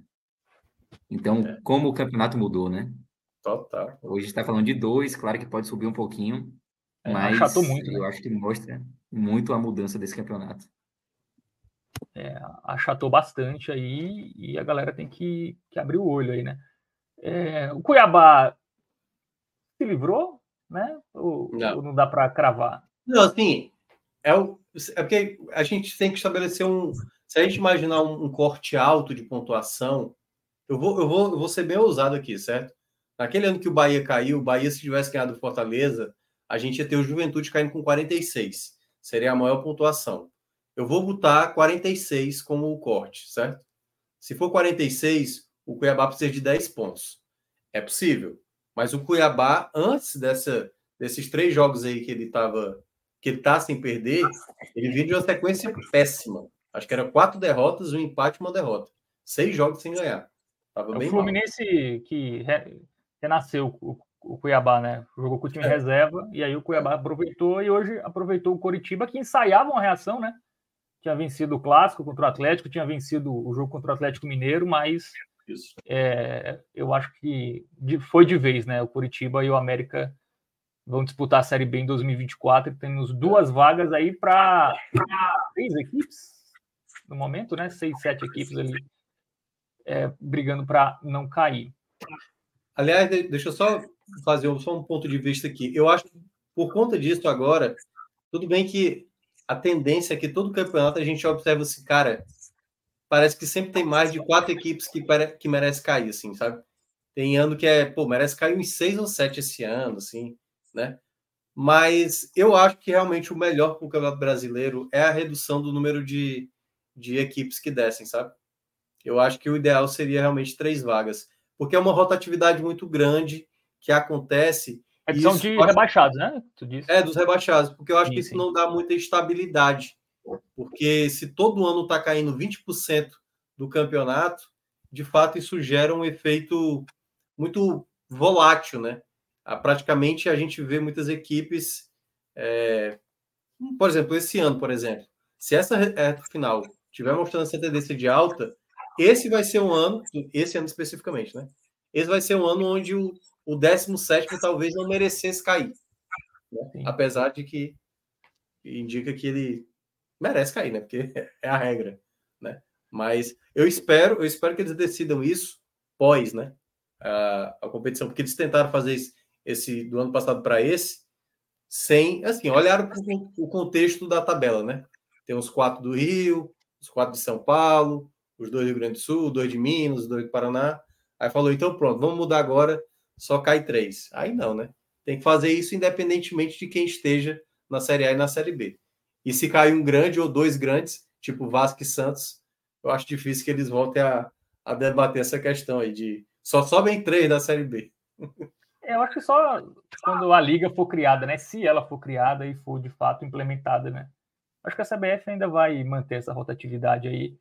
Implicaria na Série B, né? A Série B, eu acho que aí Sim. teria que ter um playoffs, né? Eu acho que senão ia três. Ia, muita, muitos é. times iam ficar de férias muito cedo na Série B, né? Se forem só três vagas diretas ia ter que subir os dois primeiros e como é na Inglaterra, né? Do, do terceiro ao sexto. É, e é, é, mas é porque depende, é isso que eu estou dizendo, depende muito do campeonato. Por exemplo, a Série B desse ano, um G3 subindo direto, ainda estaria totalmente sim, emocionante. Sim. Totalmente emocionante. Mas ano, ano passado, por exemplo, o Cruzeiro. Metade, é, dos times já estariam de férias agora, né? Exatamente. É, e eu concordo, Minhoca, nisso aí, que realmente esse ano pode ter um time ali que talvez não merecesse cair. Porque se, se a gente pegar do Bahia para o Goiás, tirando Cruzeiro e Corinthians, todo mundo está em viés de alta. É. é, mas tá... é, isso que, é, é, o recorte de agora, é, né? Daqui a, daqui a seis rodadas talvez não seja. Então, é, mas, vai... mas, se você é. pegar o Vasco, o Vasco ele tá numa. Tudo bem que ele estava afundado lá embaixo, mas ele está numa boa Sim, fase. Melhorou bem. Há muito tempo, né? Melhorou bem. É, e mesmo melhorou. assim ele não conseguiu se distanciar de fato. E ainda está ali. É porque o, o, início do Vasco tinha sido muito ruim, né? Não, o, o, início do Vasco a gente já tinha muita gente dizendo, não, o Vasco já era. O Santos, como eu estava citando, muita gente já dando, não, o Santos já era. Aí o Goiás, por exemplo, que o Goiás empata muito, né? O Goiás não vence tanto. Aí o Goiás agora vence o jogo contra o São Paulo. Então, assim, tem uns contextos, às vezes, que é porque... dá uma margem de imaginar que qualquer um deles pode escapar. Qualquer um pode é. escapar agora. É, o Goiás empata muito, mas às vezes, quando, quando você tá, principalmente na parte de baixo da tabela, né, que os times pontuam menos normalmente, quando você empata muito e você ganha um jogo, você já, já dá um pulo grande ali. A gente viu, por exemplo, com o Sampaio, né, na, na, na Série B. Foi, o Sampaio foi. tem uma sequência ali de, sei lá, mais de 10 jogos ali de, de empate, só empatando, empatando, empatando. Foi oito, oito empates. Um jogo, é, foi é. oito empates seguidos. É, aí ganhou um jogo, já, já saiu do Z4 e tal. Nove jogos sem então, perder, né? Acho que ele vinha de 10 é. jogos sem ganhar, tudo se transformou nove jogos sem perder. Exato. Então, nessa parte de baixo, às vezes, quando você empata, você não pode empatar todos, mas se você empata e ganha, empata, empata, empata e ganha, pô, tá, às vezes não é, não é ruim, não. Pois é, é, tá, tá acirrada essa disputa. Eu acho que vai depender muito também da, da tabela, né? Claro, vai ter, amanhã vai ter o raio-x da Série A, tá? 11 da noite. Então, é, confirmado aí o raio-x da, da Série A. E eu acho que os, os, confrontos, né? Eu acho que eu acho que vai depender muito ali de quem pega times de férias ali na reta final. Se o Fluminense, se o Fortaleza já vão estar tá, é, com as vagas. E eu acho que esses detalhes podem fazer a diferença, né? Uma tabela ali mais favorável contra equipes que não estão brigando lá, eh, não estão brigando por muita coisa, eu acho que pode acabar sendo o fiel da balança aí é, nessa zona de rebaixamento. Só para é. passar aqui direitinho, né? Amanhã tem é, 11 da noite a live, o raio-x da Série A com o Minhoca. Minhoca no fogo, hein? Minhoca tá em todas as lives, né? É, tá em tudo, né? A Justiça do Trabalho souber disso, hein? Vai dar um problema. Não, é. Não, eu tava dando uma olhada na lista de jogos lá do Pega Visão, que a gente vai fazer do Quick Esportivo. Eu falei, meu amigo, sábado são 19 jogos. Aí eu vou fazer logo os que eu tenho mais facilidade, Série A e Série B. Qualquer coisa eu parto lá para os demais, lá para ajudar. Mas é isso. É, trabalho aqui não falta, não. É, é dormindo, fazendo rádio, fazendo, fazendo live. Ah, e só um detalhe, né? Que aí eu vou deixar de recomendação para a turma. Cautela nesse a cada rodada dessa, sabe? A tendência vai ser muito forte da gente martelar queda ou, ou a permanência, ou Libertadores, ou fora da Libertadores. Essas, como eu falei, são, é, são oito rodadas sequenciais. Então, o time vai mal nessas, ou vai bem nessas primeiras rodadas, as outras cinco pode ir mal. Então, eu quero ir rodada a rodada. Eu só vou ter uma garantia ali quando passar umas seis rodadas seguidas e eu acho que vai dar uma noção melhor, porque nesse exato momento tá uma loucura, né? A, a Série A. Assim, não é, dá para ter certeza de nada. O que dá para cravar é que do nono para cima é Libertadores e do décimo para baixo é rebaixamento. É. E talvez é, o décimo, que é o Cuiabá, ainda pode sonhar. É, é o Cuiabá tá ali. É, não, acho que, é. Uhum. Vamos lá, mas acho que Curitiba e América já, já foram. Sim, não, é. é. E o Botafogo, e o Botafogo praticamente encaminhado com título. Esses extremos é. já estão meio que definidos, né? Eu acho que não tem mais é. como mudar, não. O Botafogo eu acho que vai ser campeão mesmo e Curitiba e América vão ser rebaixados. É, isso aí já já tá meio definido, né? Duas vagas. Então eu falei sete times, não, né? São mais times. Se a gente pegar do Cuiabá, são oito times, né? É, Marquei nove aí, né? Nove, nove times nove times para duas vagas. Então, todo mundo tem que abrir o olho aí, né? Principalmente Cruzeiro e Corinthians, que são times que não conseguem sequências positivas. Não né? conseguem. É, então, estão aí há muito tempo já. Então, se não, não abrirem o olho com a galera pontuando acima da média, nessa galera de baixo, Cruzeiro e Corinthians aí são duas equipes que, que podem aí. Eu acho que principalmente Cruzeiro, né? O Corinthians ainda tem novo técnico, enfim, ainda tem uma, uma expectativa de, de melhora, mas o Cruzeiro, com o Zé Ricardo, você contrata Zé Ricardo, já é meio um, um é atestado isso. que você está buscando uma vaga na Série B do, do ano seguinte, né? é meio isso. Então, o Cruzeiro, eu acho que esse aí é. pega o Flamengo pega o Flamengo e Atlético Mineiro, né? Se ele perde esses dois jogos, ele, ele se afunda de vez. Então, é. o Cruzeiro pode ser um time aí que entre, entre forte aí contra o rebaixamento. Vamos falar dos melhores e piores de cada jogo. Eu acabei não falando do. Não pedi para o Minhoca falar né, dos destaques do Fortaleza hoje. Então vamos falar tudo junto. Minhoca fala dos destaques do, do Fortaleza e tanto, tanto, tanto os destaques positivos como negativo, e o Pedro Pereira também sobre a vitória do Bahia sobre o Inter. Minhoca, destaques hoje aí é, do Fortaleza na derrota para o Vasco. É, para mim, eu vou começar pelos negativos, assim, que eu acho que jogadores que não acrescentaram tanto. Acho que o Pochettino atrapalhou bem a equipe, assim, é, foi um jogador que perdeu muita bola. Muitas vezes até o Pochettino muitas vezes tem que meio que aceitar que ele está sendo o pior da partida, mas às vezes ele é o cara que é o jogador mais capacitado de criar possibilidades para gol. Porque muitas vezes a, a, o nível de, de assistência dele, pelo menos passe para a finalização dele, é muito bom.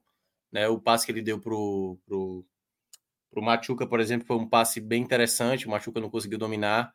E outras jogadas, por exemplo, ele, ele ajudou bem assim na, na construção, mas é um jogador que erra muito. E isso eu acho que atrapalha. Ele vai como meu terceiro pior. O segundo eu vou eu acho que eu vou ficar com a, o Luceiro. Acho que o Luceiro teve muita dificuldade de, de segurar essa bola no ataque, assim. Se atrapalhou bem, é, teve uma cabeçada fraca. Acho que do, do Luceiro, que é mais letal, essa foi uma partida abaixo dele. Eu acho que ele acabou atrapalhando bem. Às vezes ele tem essa dificuldade. Já apareceu assim. Eu acho que ele não está vivendo um bom momento, o Luceiro. Isso, eu, isso tem que ser até olhado com uma certa cautela, porque o, seu artilheiro da equipe, né? No momento assim que vive essa oscilação, joga bem um jogo, joga mal dois, é preocupante. E o pior para mim acho que foi o Pikachu. Eu acho que o Pikachu foi bem abaixo. É, acho que muitas vezes eu, eu, falo isso sempre, né? O Pikachu não é um jogador que aparece para o jogo no jogo construtivo. Ele é muito mais no, na definição da jogada. Ele é excelente na definição. E ele cometeu falhas hoje Teve uma jogada no, no primeiro tempo que, para mim, resumiu muito que foi o Fortaleza antes de tomar o gol. É, o time ia para o ataque e aí não, não tinha aquele, o ímpeto de ser objetivo, de bater. Ele pegou uma bola na direita, fingiu que foi bater, segurou, segurou, deu um passo de calcanhar e gerou a perda da bola e o contra-ataque do Vasco. Então, para mim, ele foi o destaque mais negativo. Do lado positivo, o Caio Alexandre, né, foi muito participativo, é um jogador muito participativo, apesar dele ter cometido algumas falhas de saída de bola, ele teve ele teve muita atitude de sempre buscar o jogo. Gostei também é, gostei da partida do Tinga. O Tinga, acho que ele foi muito bem assim nas jogadas ofensivas, apareceu na área, errou uma cabeçada que poderia ter, ter sido o gol do empate, mas o, o Tinga eu gostei. Assim, o lance especificamente ali, que envolve até o Tinga e o Caio, né? O gol do, do Vasco. Queira ou não, poderia ter fechado melhor espaço? Poderia. Mas o Paier é, é, muito bom, né? Assim, ele tem um chute de média distância muito bom. E é, o chute foi muito no canto, aquela bola pegando efeito de fora para dentro, assim, muito difícil. E o melhor da partida para mim, João Ricardo. Assim, disparadamente, o jogador determinante para o Fortaleza não ter tomado mais do que o gol, né? Então, o João Ricardo, para mim, foi de, é, de maneira bem destacada o melhor da partida. Só fazendo uma menção, né, o Tite também cometeu falhas que merecem atenção, mas o mantenho lá os três negativos.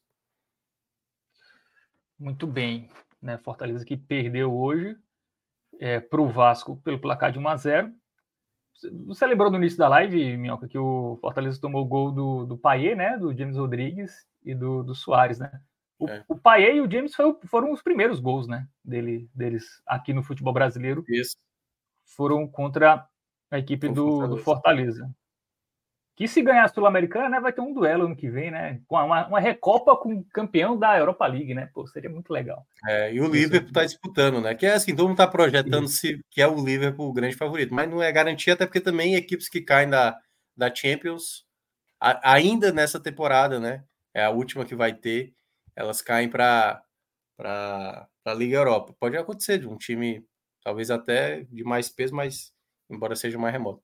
Ganha primeiro a Sul-Americana, depois projeta. Mas eu acho que ele, ele pega o campeão desse ano, não? Não seria desse ano que ele pegaria?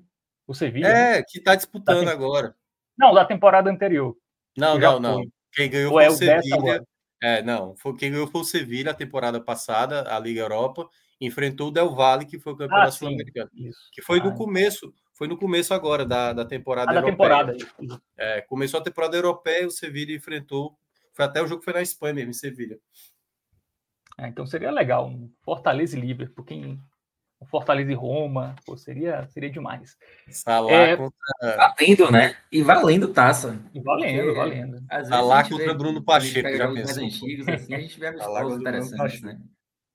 Mas valendo taça. É, mas a chance de ser contra o Sevilha é muito grande, né? A minha impressão é que o Sevilha ganha todo ano. É. A... Apesar de que isso, isso vai mudar, né? A partir do próximo, da próxima temporada. Porque não vai ter mais essa coisa do, do cair para outra competição. Caiu, uhum. caiu. Agora, vai ser as competições é, especificamente. Cada equipe que disputar, se cair, já não vai para outra competição. Então o Sevilha já vai ficar ali entre quinto e sexto do espanhol, já para a vaga garantida da. Pra manter a, é. né, a, a lógica. A chance de título, né? Sempre. Pedro, é, destaques positivos dessa vitória do Bahia, 1x0 no Internacional. Enfim, você já tinha falado um pouco do Everaldo, né? O Everaldo que jogou muito bem, algo que, pelo menos nos jogos que eu vi recente do Bahia, recentes do Bahia, jogar bem fora da área, né? Jogar bem construindo jogadas, ali tabelando, era algo que ele estava com muitas dificuldades. Pelo menos nos jogos, nos últimos jogos do Bahia, ele estava nulo, né? Ele, ele, ele matava contra-ataque, matava jogadas, né? A bola chegava no pé dele e parava, ou ia para o adversário. Né? Enfim, é, não querendo influenciar, mas diga os seus, seus destaques positivos. Eu, eu, eu, confesso que eu estou numa, numa, dificuldade enorme assim, de escolher o melhor hoje. Eu ainda não tomei minha, minha decisão. Assim.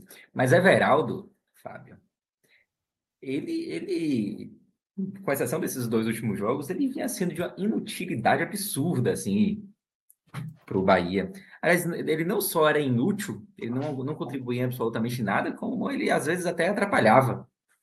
Mas como você fazer três gols faz bem, né? Porque o Everaldo de hoje não fez gol, mas fez assim uma partidaça. Fez uma, uma partidaça hoje. E tá ali entre os dois melhores, sem sombra de dúvidas, tá? É, ele participou de pelo menos três lances importantes do Bahia no segundo tempo. Ele participou do gol impedido de, de Cauli, foi que deu passe. Depois, o gol que o Cauli perdeu, a jogada se inicia com ele, depois o passe de Biel. E depois também Biel acaba desperdiçando um, um gol que a jogada foi toda de Everaldo, mas aí o próprio Everaldo ele estava impedido, ele partiu para a corrida um pouquinho antes, é, mas não deixou, não deixou de ser uma, uma jogada importante. Então, Everaldo hoje foi extremamente útil, ajudou muito o Bahia, especialmente no segundo tempo. Então, grande partida de Everaldo. E eu só fico na dúvida, assim, entre ele e Biel, assim, para decidir o meu melhor em campo. Porque Biel também fez uma, uma ótima partida. E, mais do que isso, fez um gol importantíssimo, né? Eu acho, eu acho até que eu vou acabar sendo um pouco incoerente hoje, porque no, no jogo contra o Goiás, eu fiquei muito na dúvida entre Everaldo e Cauli.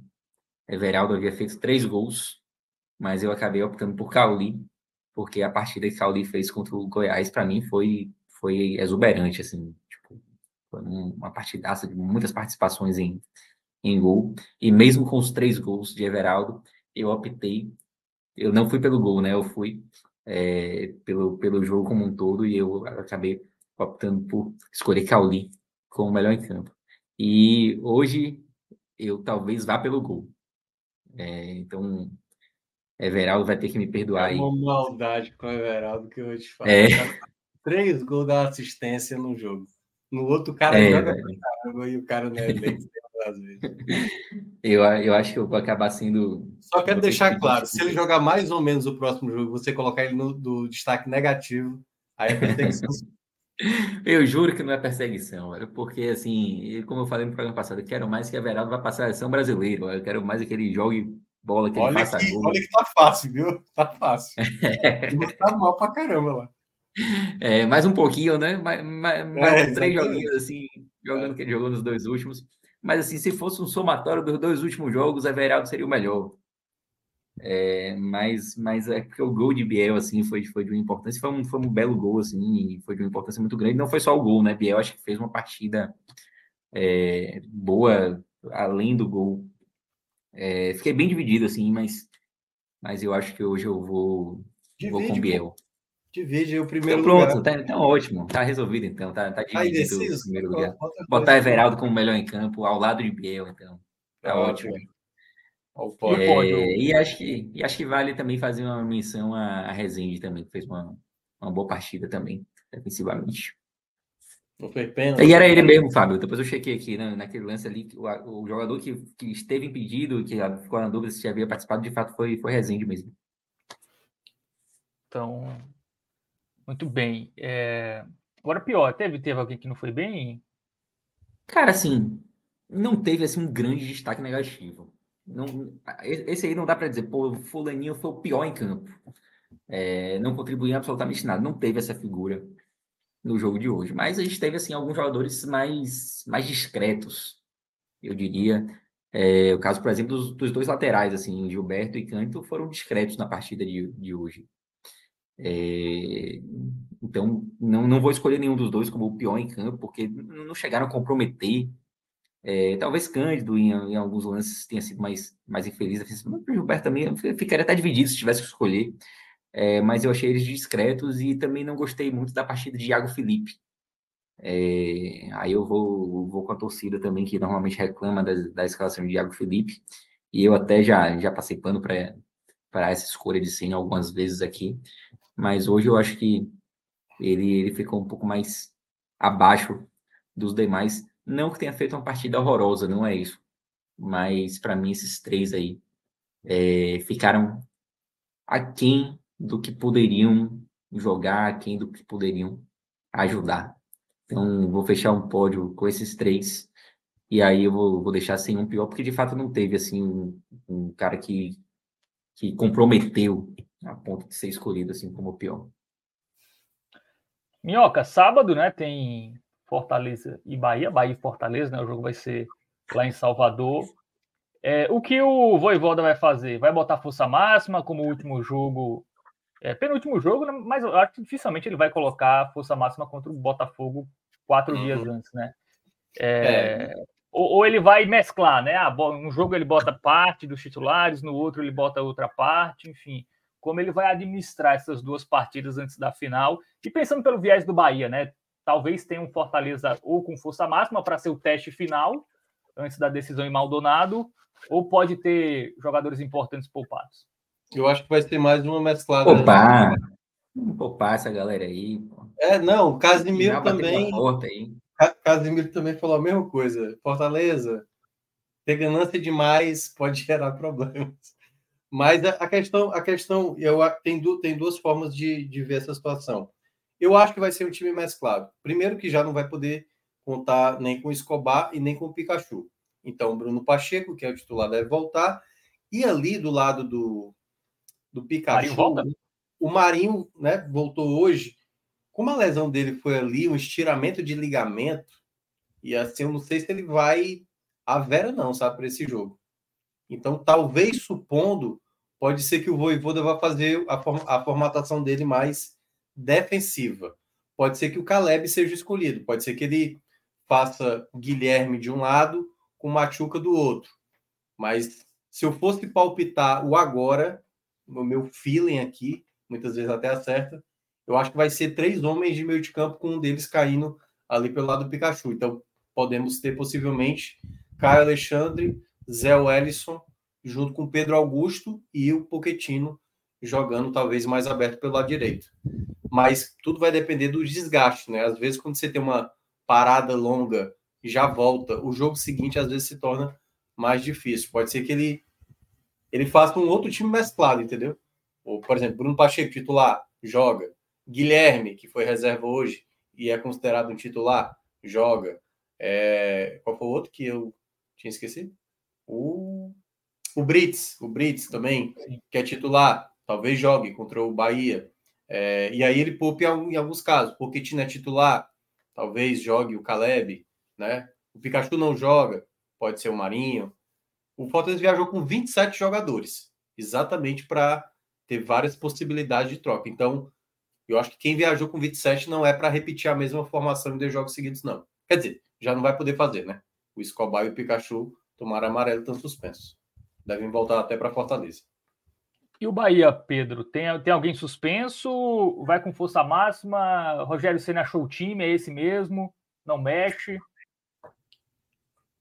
Hum, não sei, acho que não vai haver nenhuma modificação, não. É...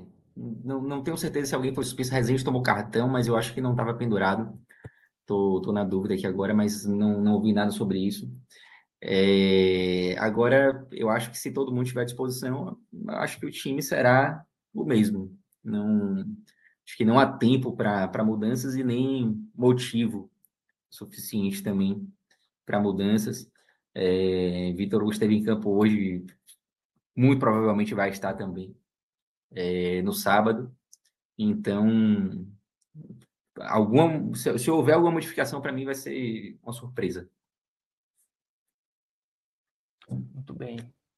É isso, amanhã tem, a galera vai falar mais, né, da Série A, tem o raio-x, projetar aí as próximas rodadas, já tem rodada agora no final de semana, né, inclusive terá telecast no sábado, né, é, Minhoca que não vai ter folga, ele já está acostumado com isso, né, então vai ter live quinta, vai ter sábado também, enfim, é, vamos aí é, nessa reta quase final, né, na, na Série B já está uma reta final, na Série A ainda 11 rodadas, então ainda falta aí Oh, Fábio, rapidinho. Resenha de suspenso, tá?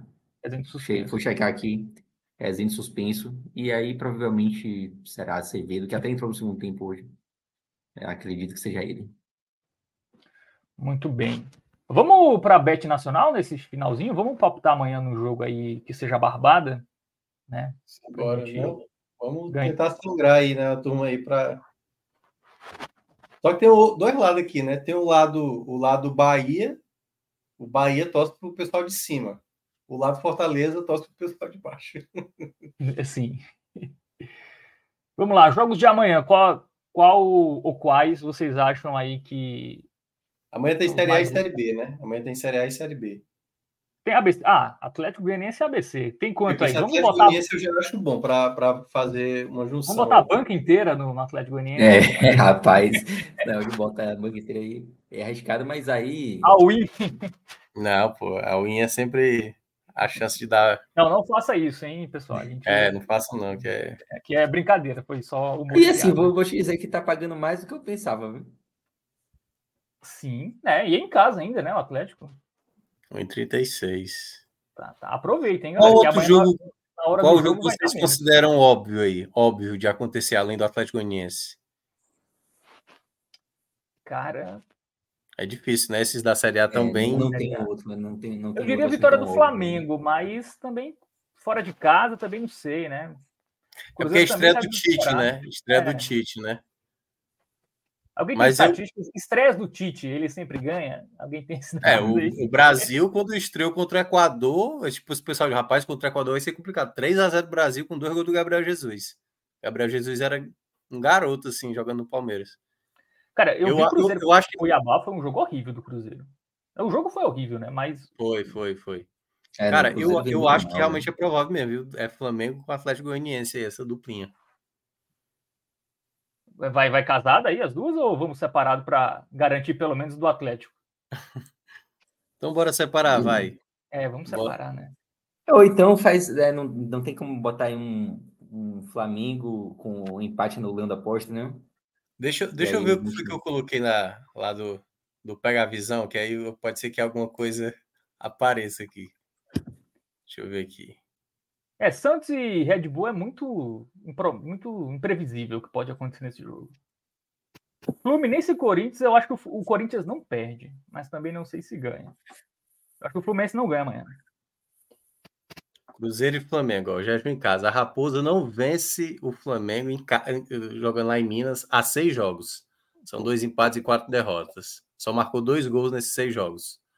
Aí o outro, Cruzeiro possui o pior ataque dentre os mandantes. Fez a, o Cruzeiro só fez seis gols, cara, dentro de casa. Como é que pode? É muito absurdo. Em 13 jogos fez só seis gols. É muito absurdo. Aí, menos de um meio, jogos do Cruzeiro é, em 14, 14 partidas aconteceu de ter menos, no máximo, no máximo, um gol aconteceu. E o Flamengo é o clube mais disciplinado. A gente poderia apostar em amarelos, mas enfim, essas são as informações informações. Eu acho que o Flamengo é favorito mesmo. O Cruzeiro é muito ruim dentro de casa.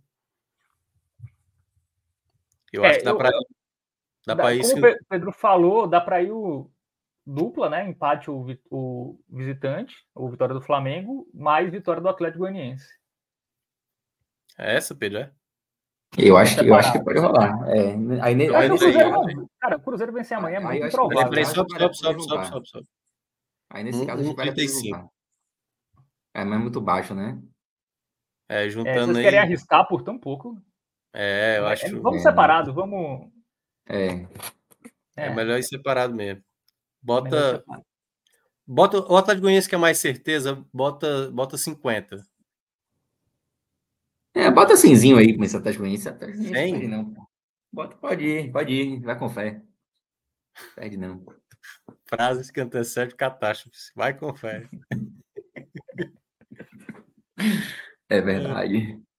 É, e o do Flamengo a gente bota o quê? 50? Aí, aí eu ia até de 30. Não, acho que 50. Acho que é aceitável. Cara, eu não é acho é possível que, pelo menos o Atlético ou o Flamengo vence, não os dois darem cara, errado amanhã. Tite contra Zé Ricardo, cara. Se, se é, Zé Ricardo é. pontuar é muito absurdo. Mas é. acontece, é do futebol, mas eu acho que o Flamengo vai vencer esse jogo. E o Flamengo precisa dar uma resposta também, né? Vem mal, enfim. Os caras têm Sim. que. Não, é isso que eu tô dizendo. O, o Tite, o pessoal critica, e eu também critiquei muito, mas ele sabe trabalhar o ambiente, né? E dá para ver isso claramente, né? O que era o ambiente dele na seleção e agora o Diniz na seleção.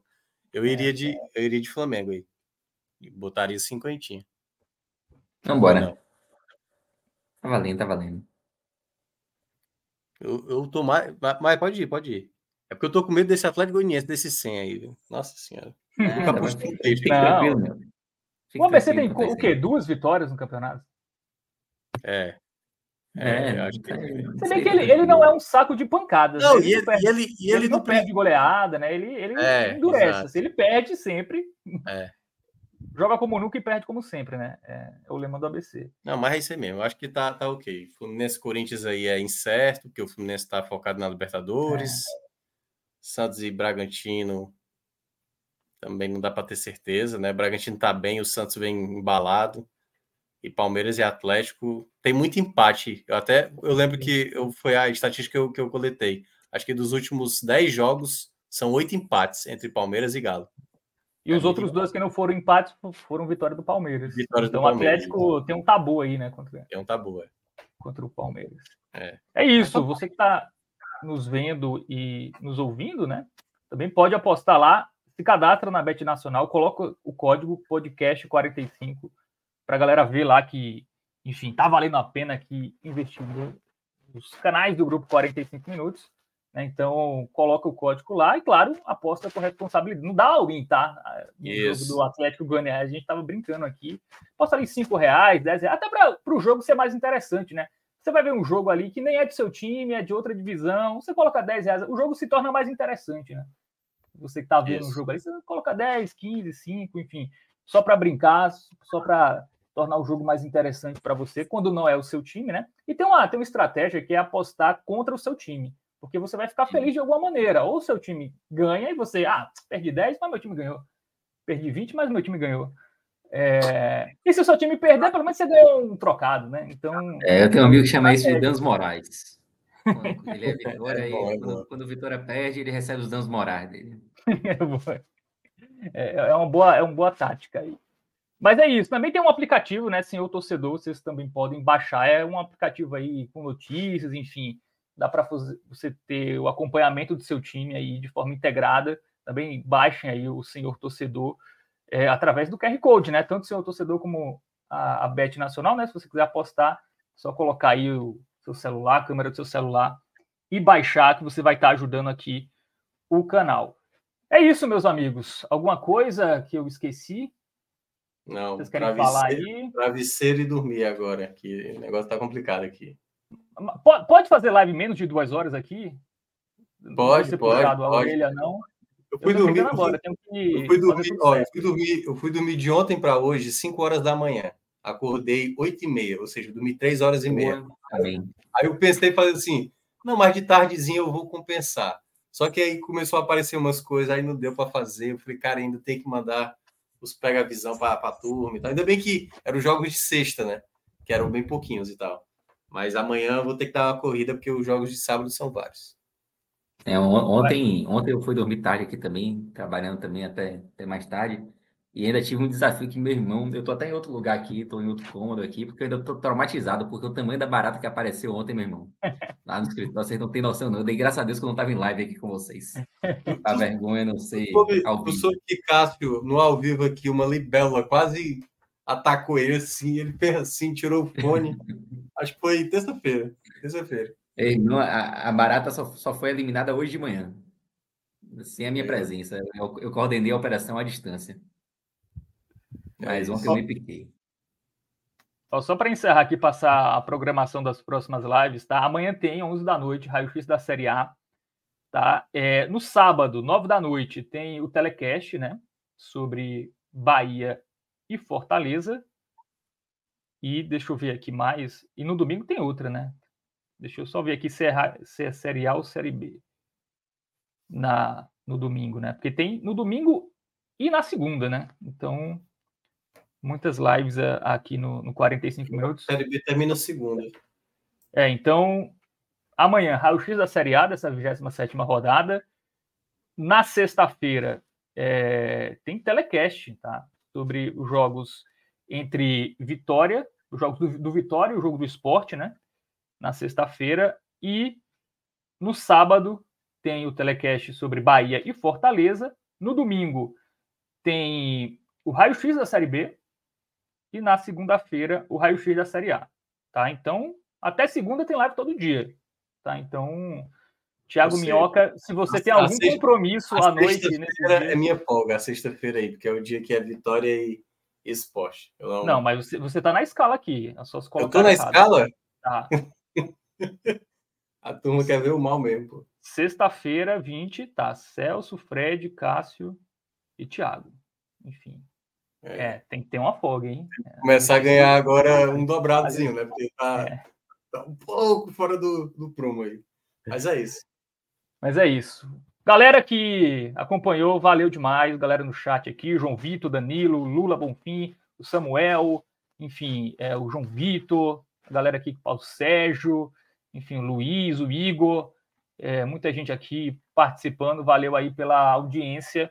Né? Siga as nossas redes sociais, no Instagram, no Twitter, enfim, acompanhe aqui o canal dessa moral, né? Para quem dá moral para o futebol nordestino, para quem dá esse, esse, conteúdo, né? Conteúdo quase diário aqui sobre os times do Nordeste. É isso. É, Minhoca já abriu a boca aí, já está com sono. Valeu, Minhoca, bom descanso. Pedrão também, bom descanso e até a próxima. Valeu, deixa o like, compartilha Valeu. com a galera. Tamo junto e até a próxima.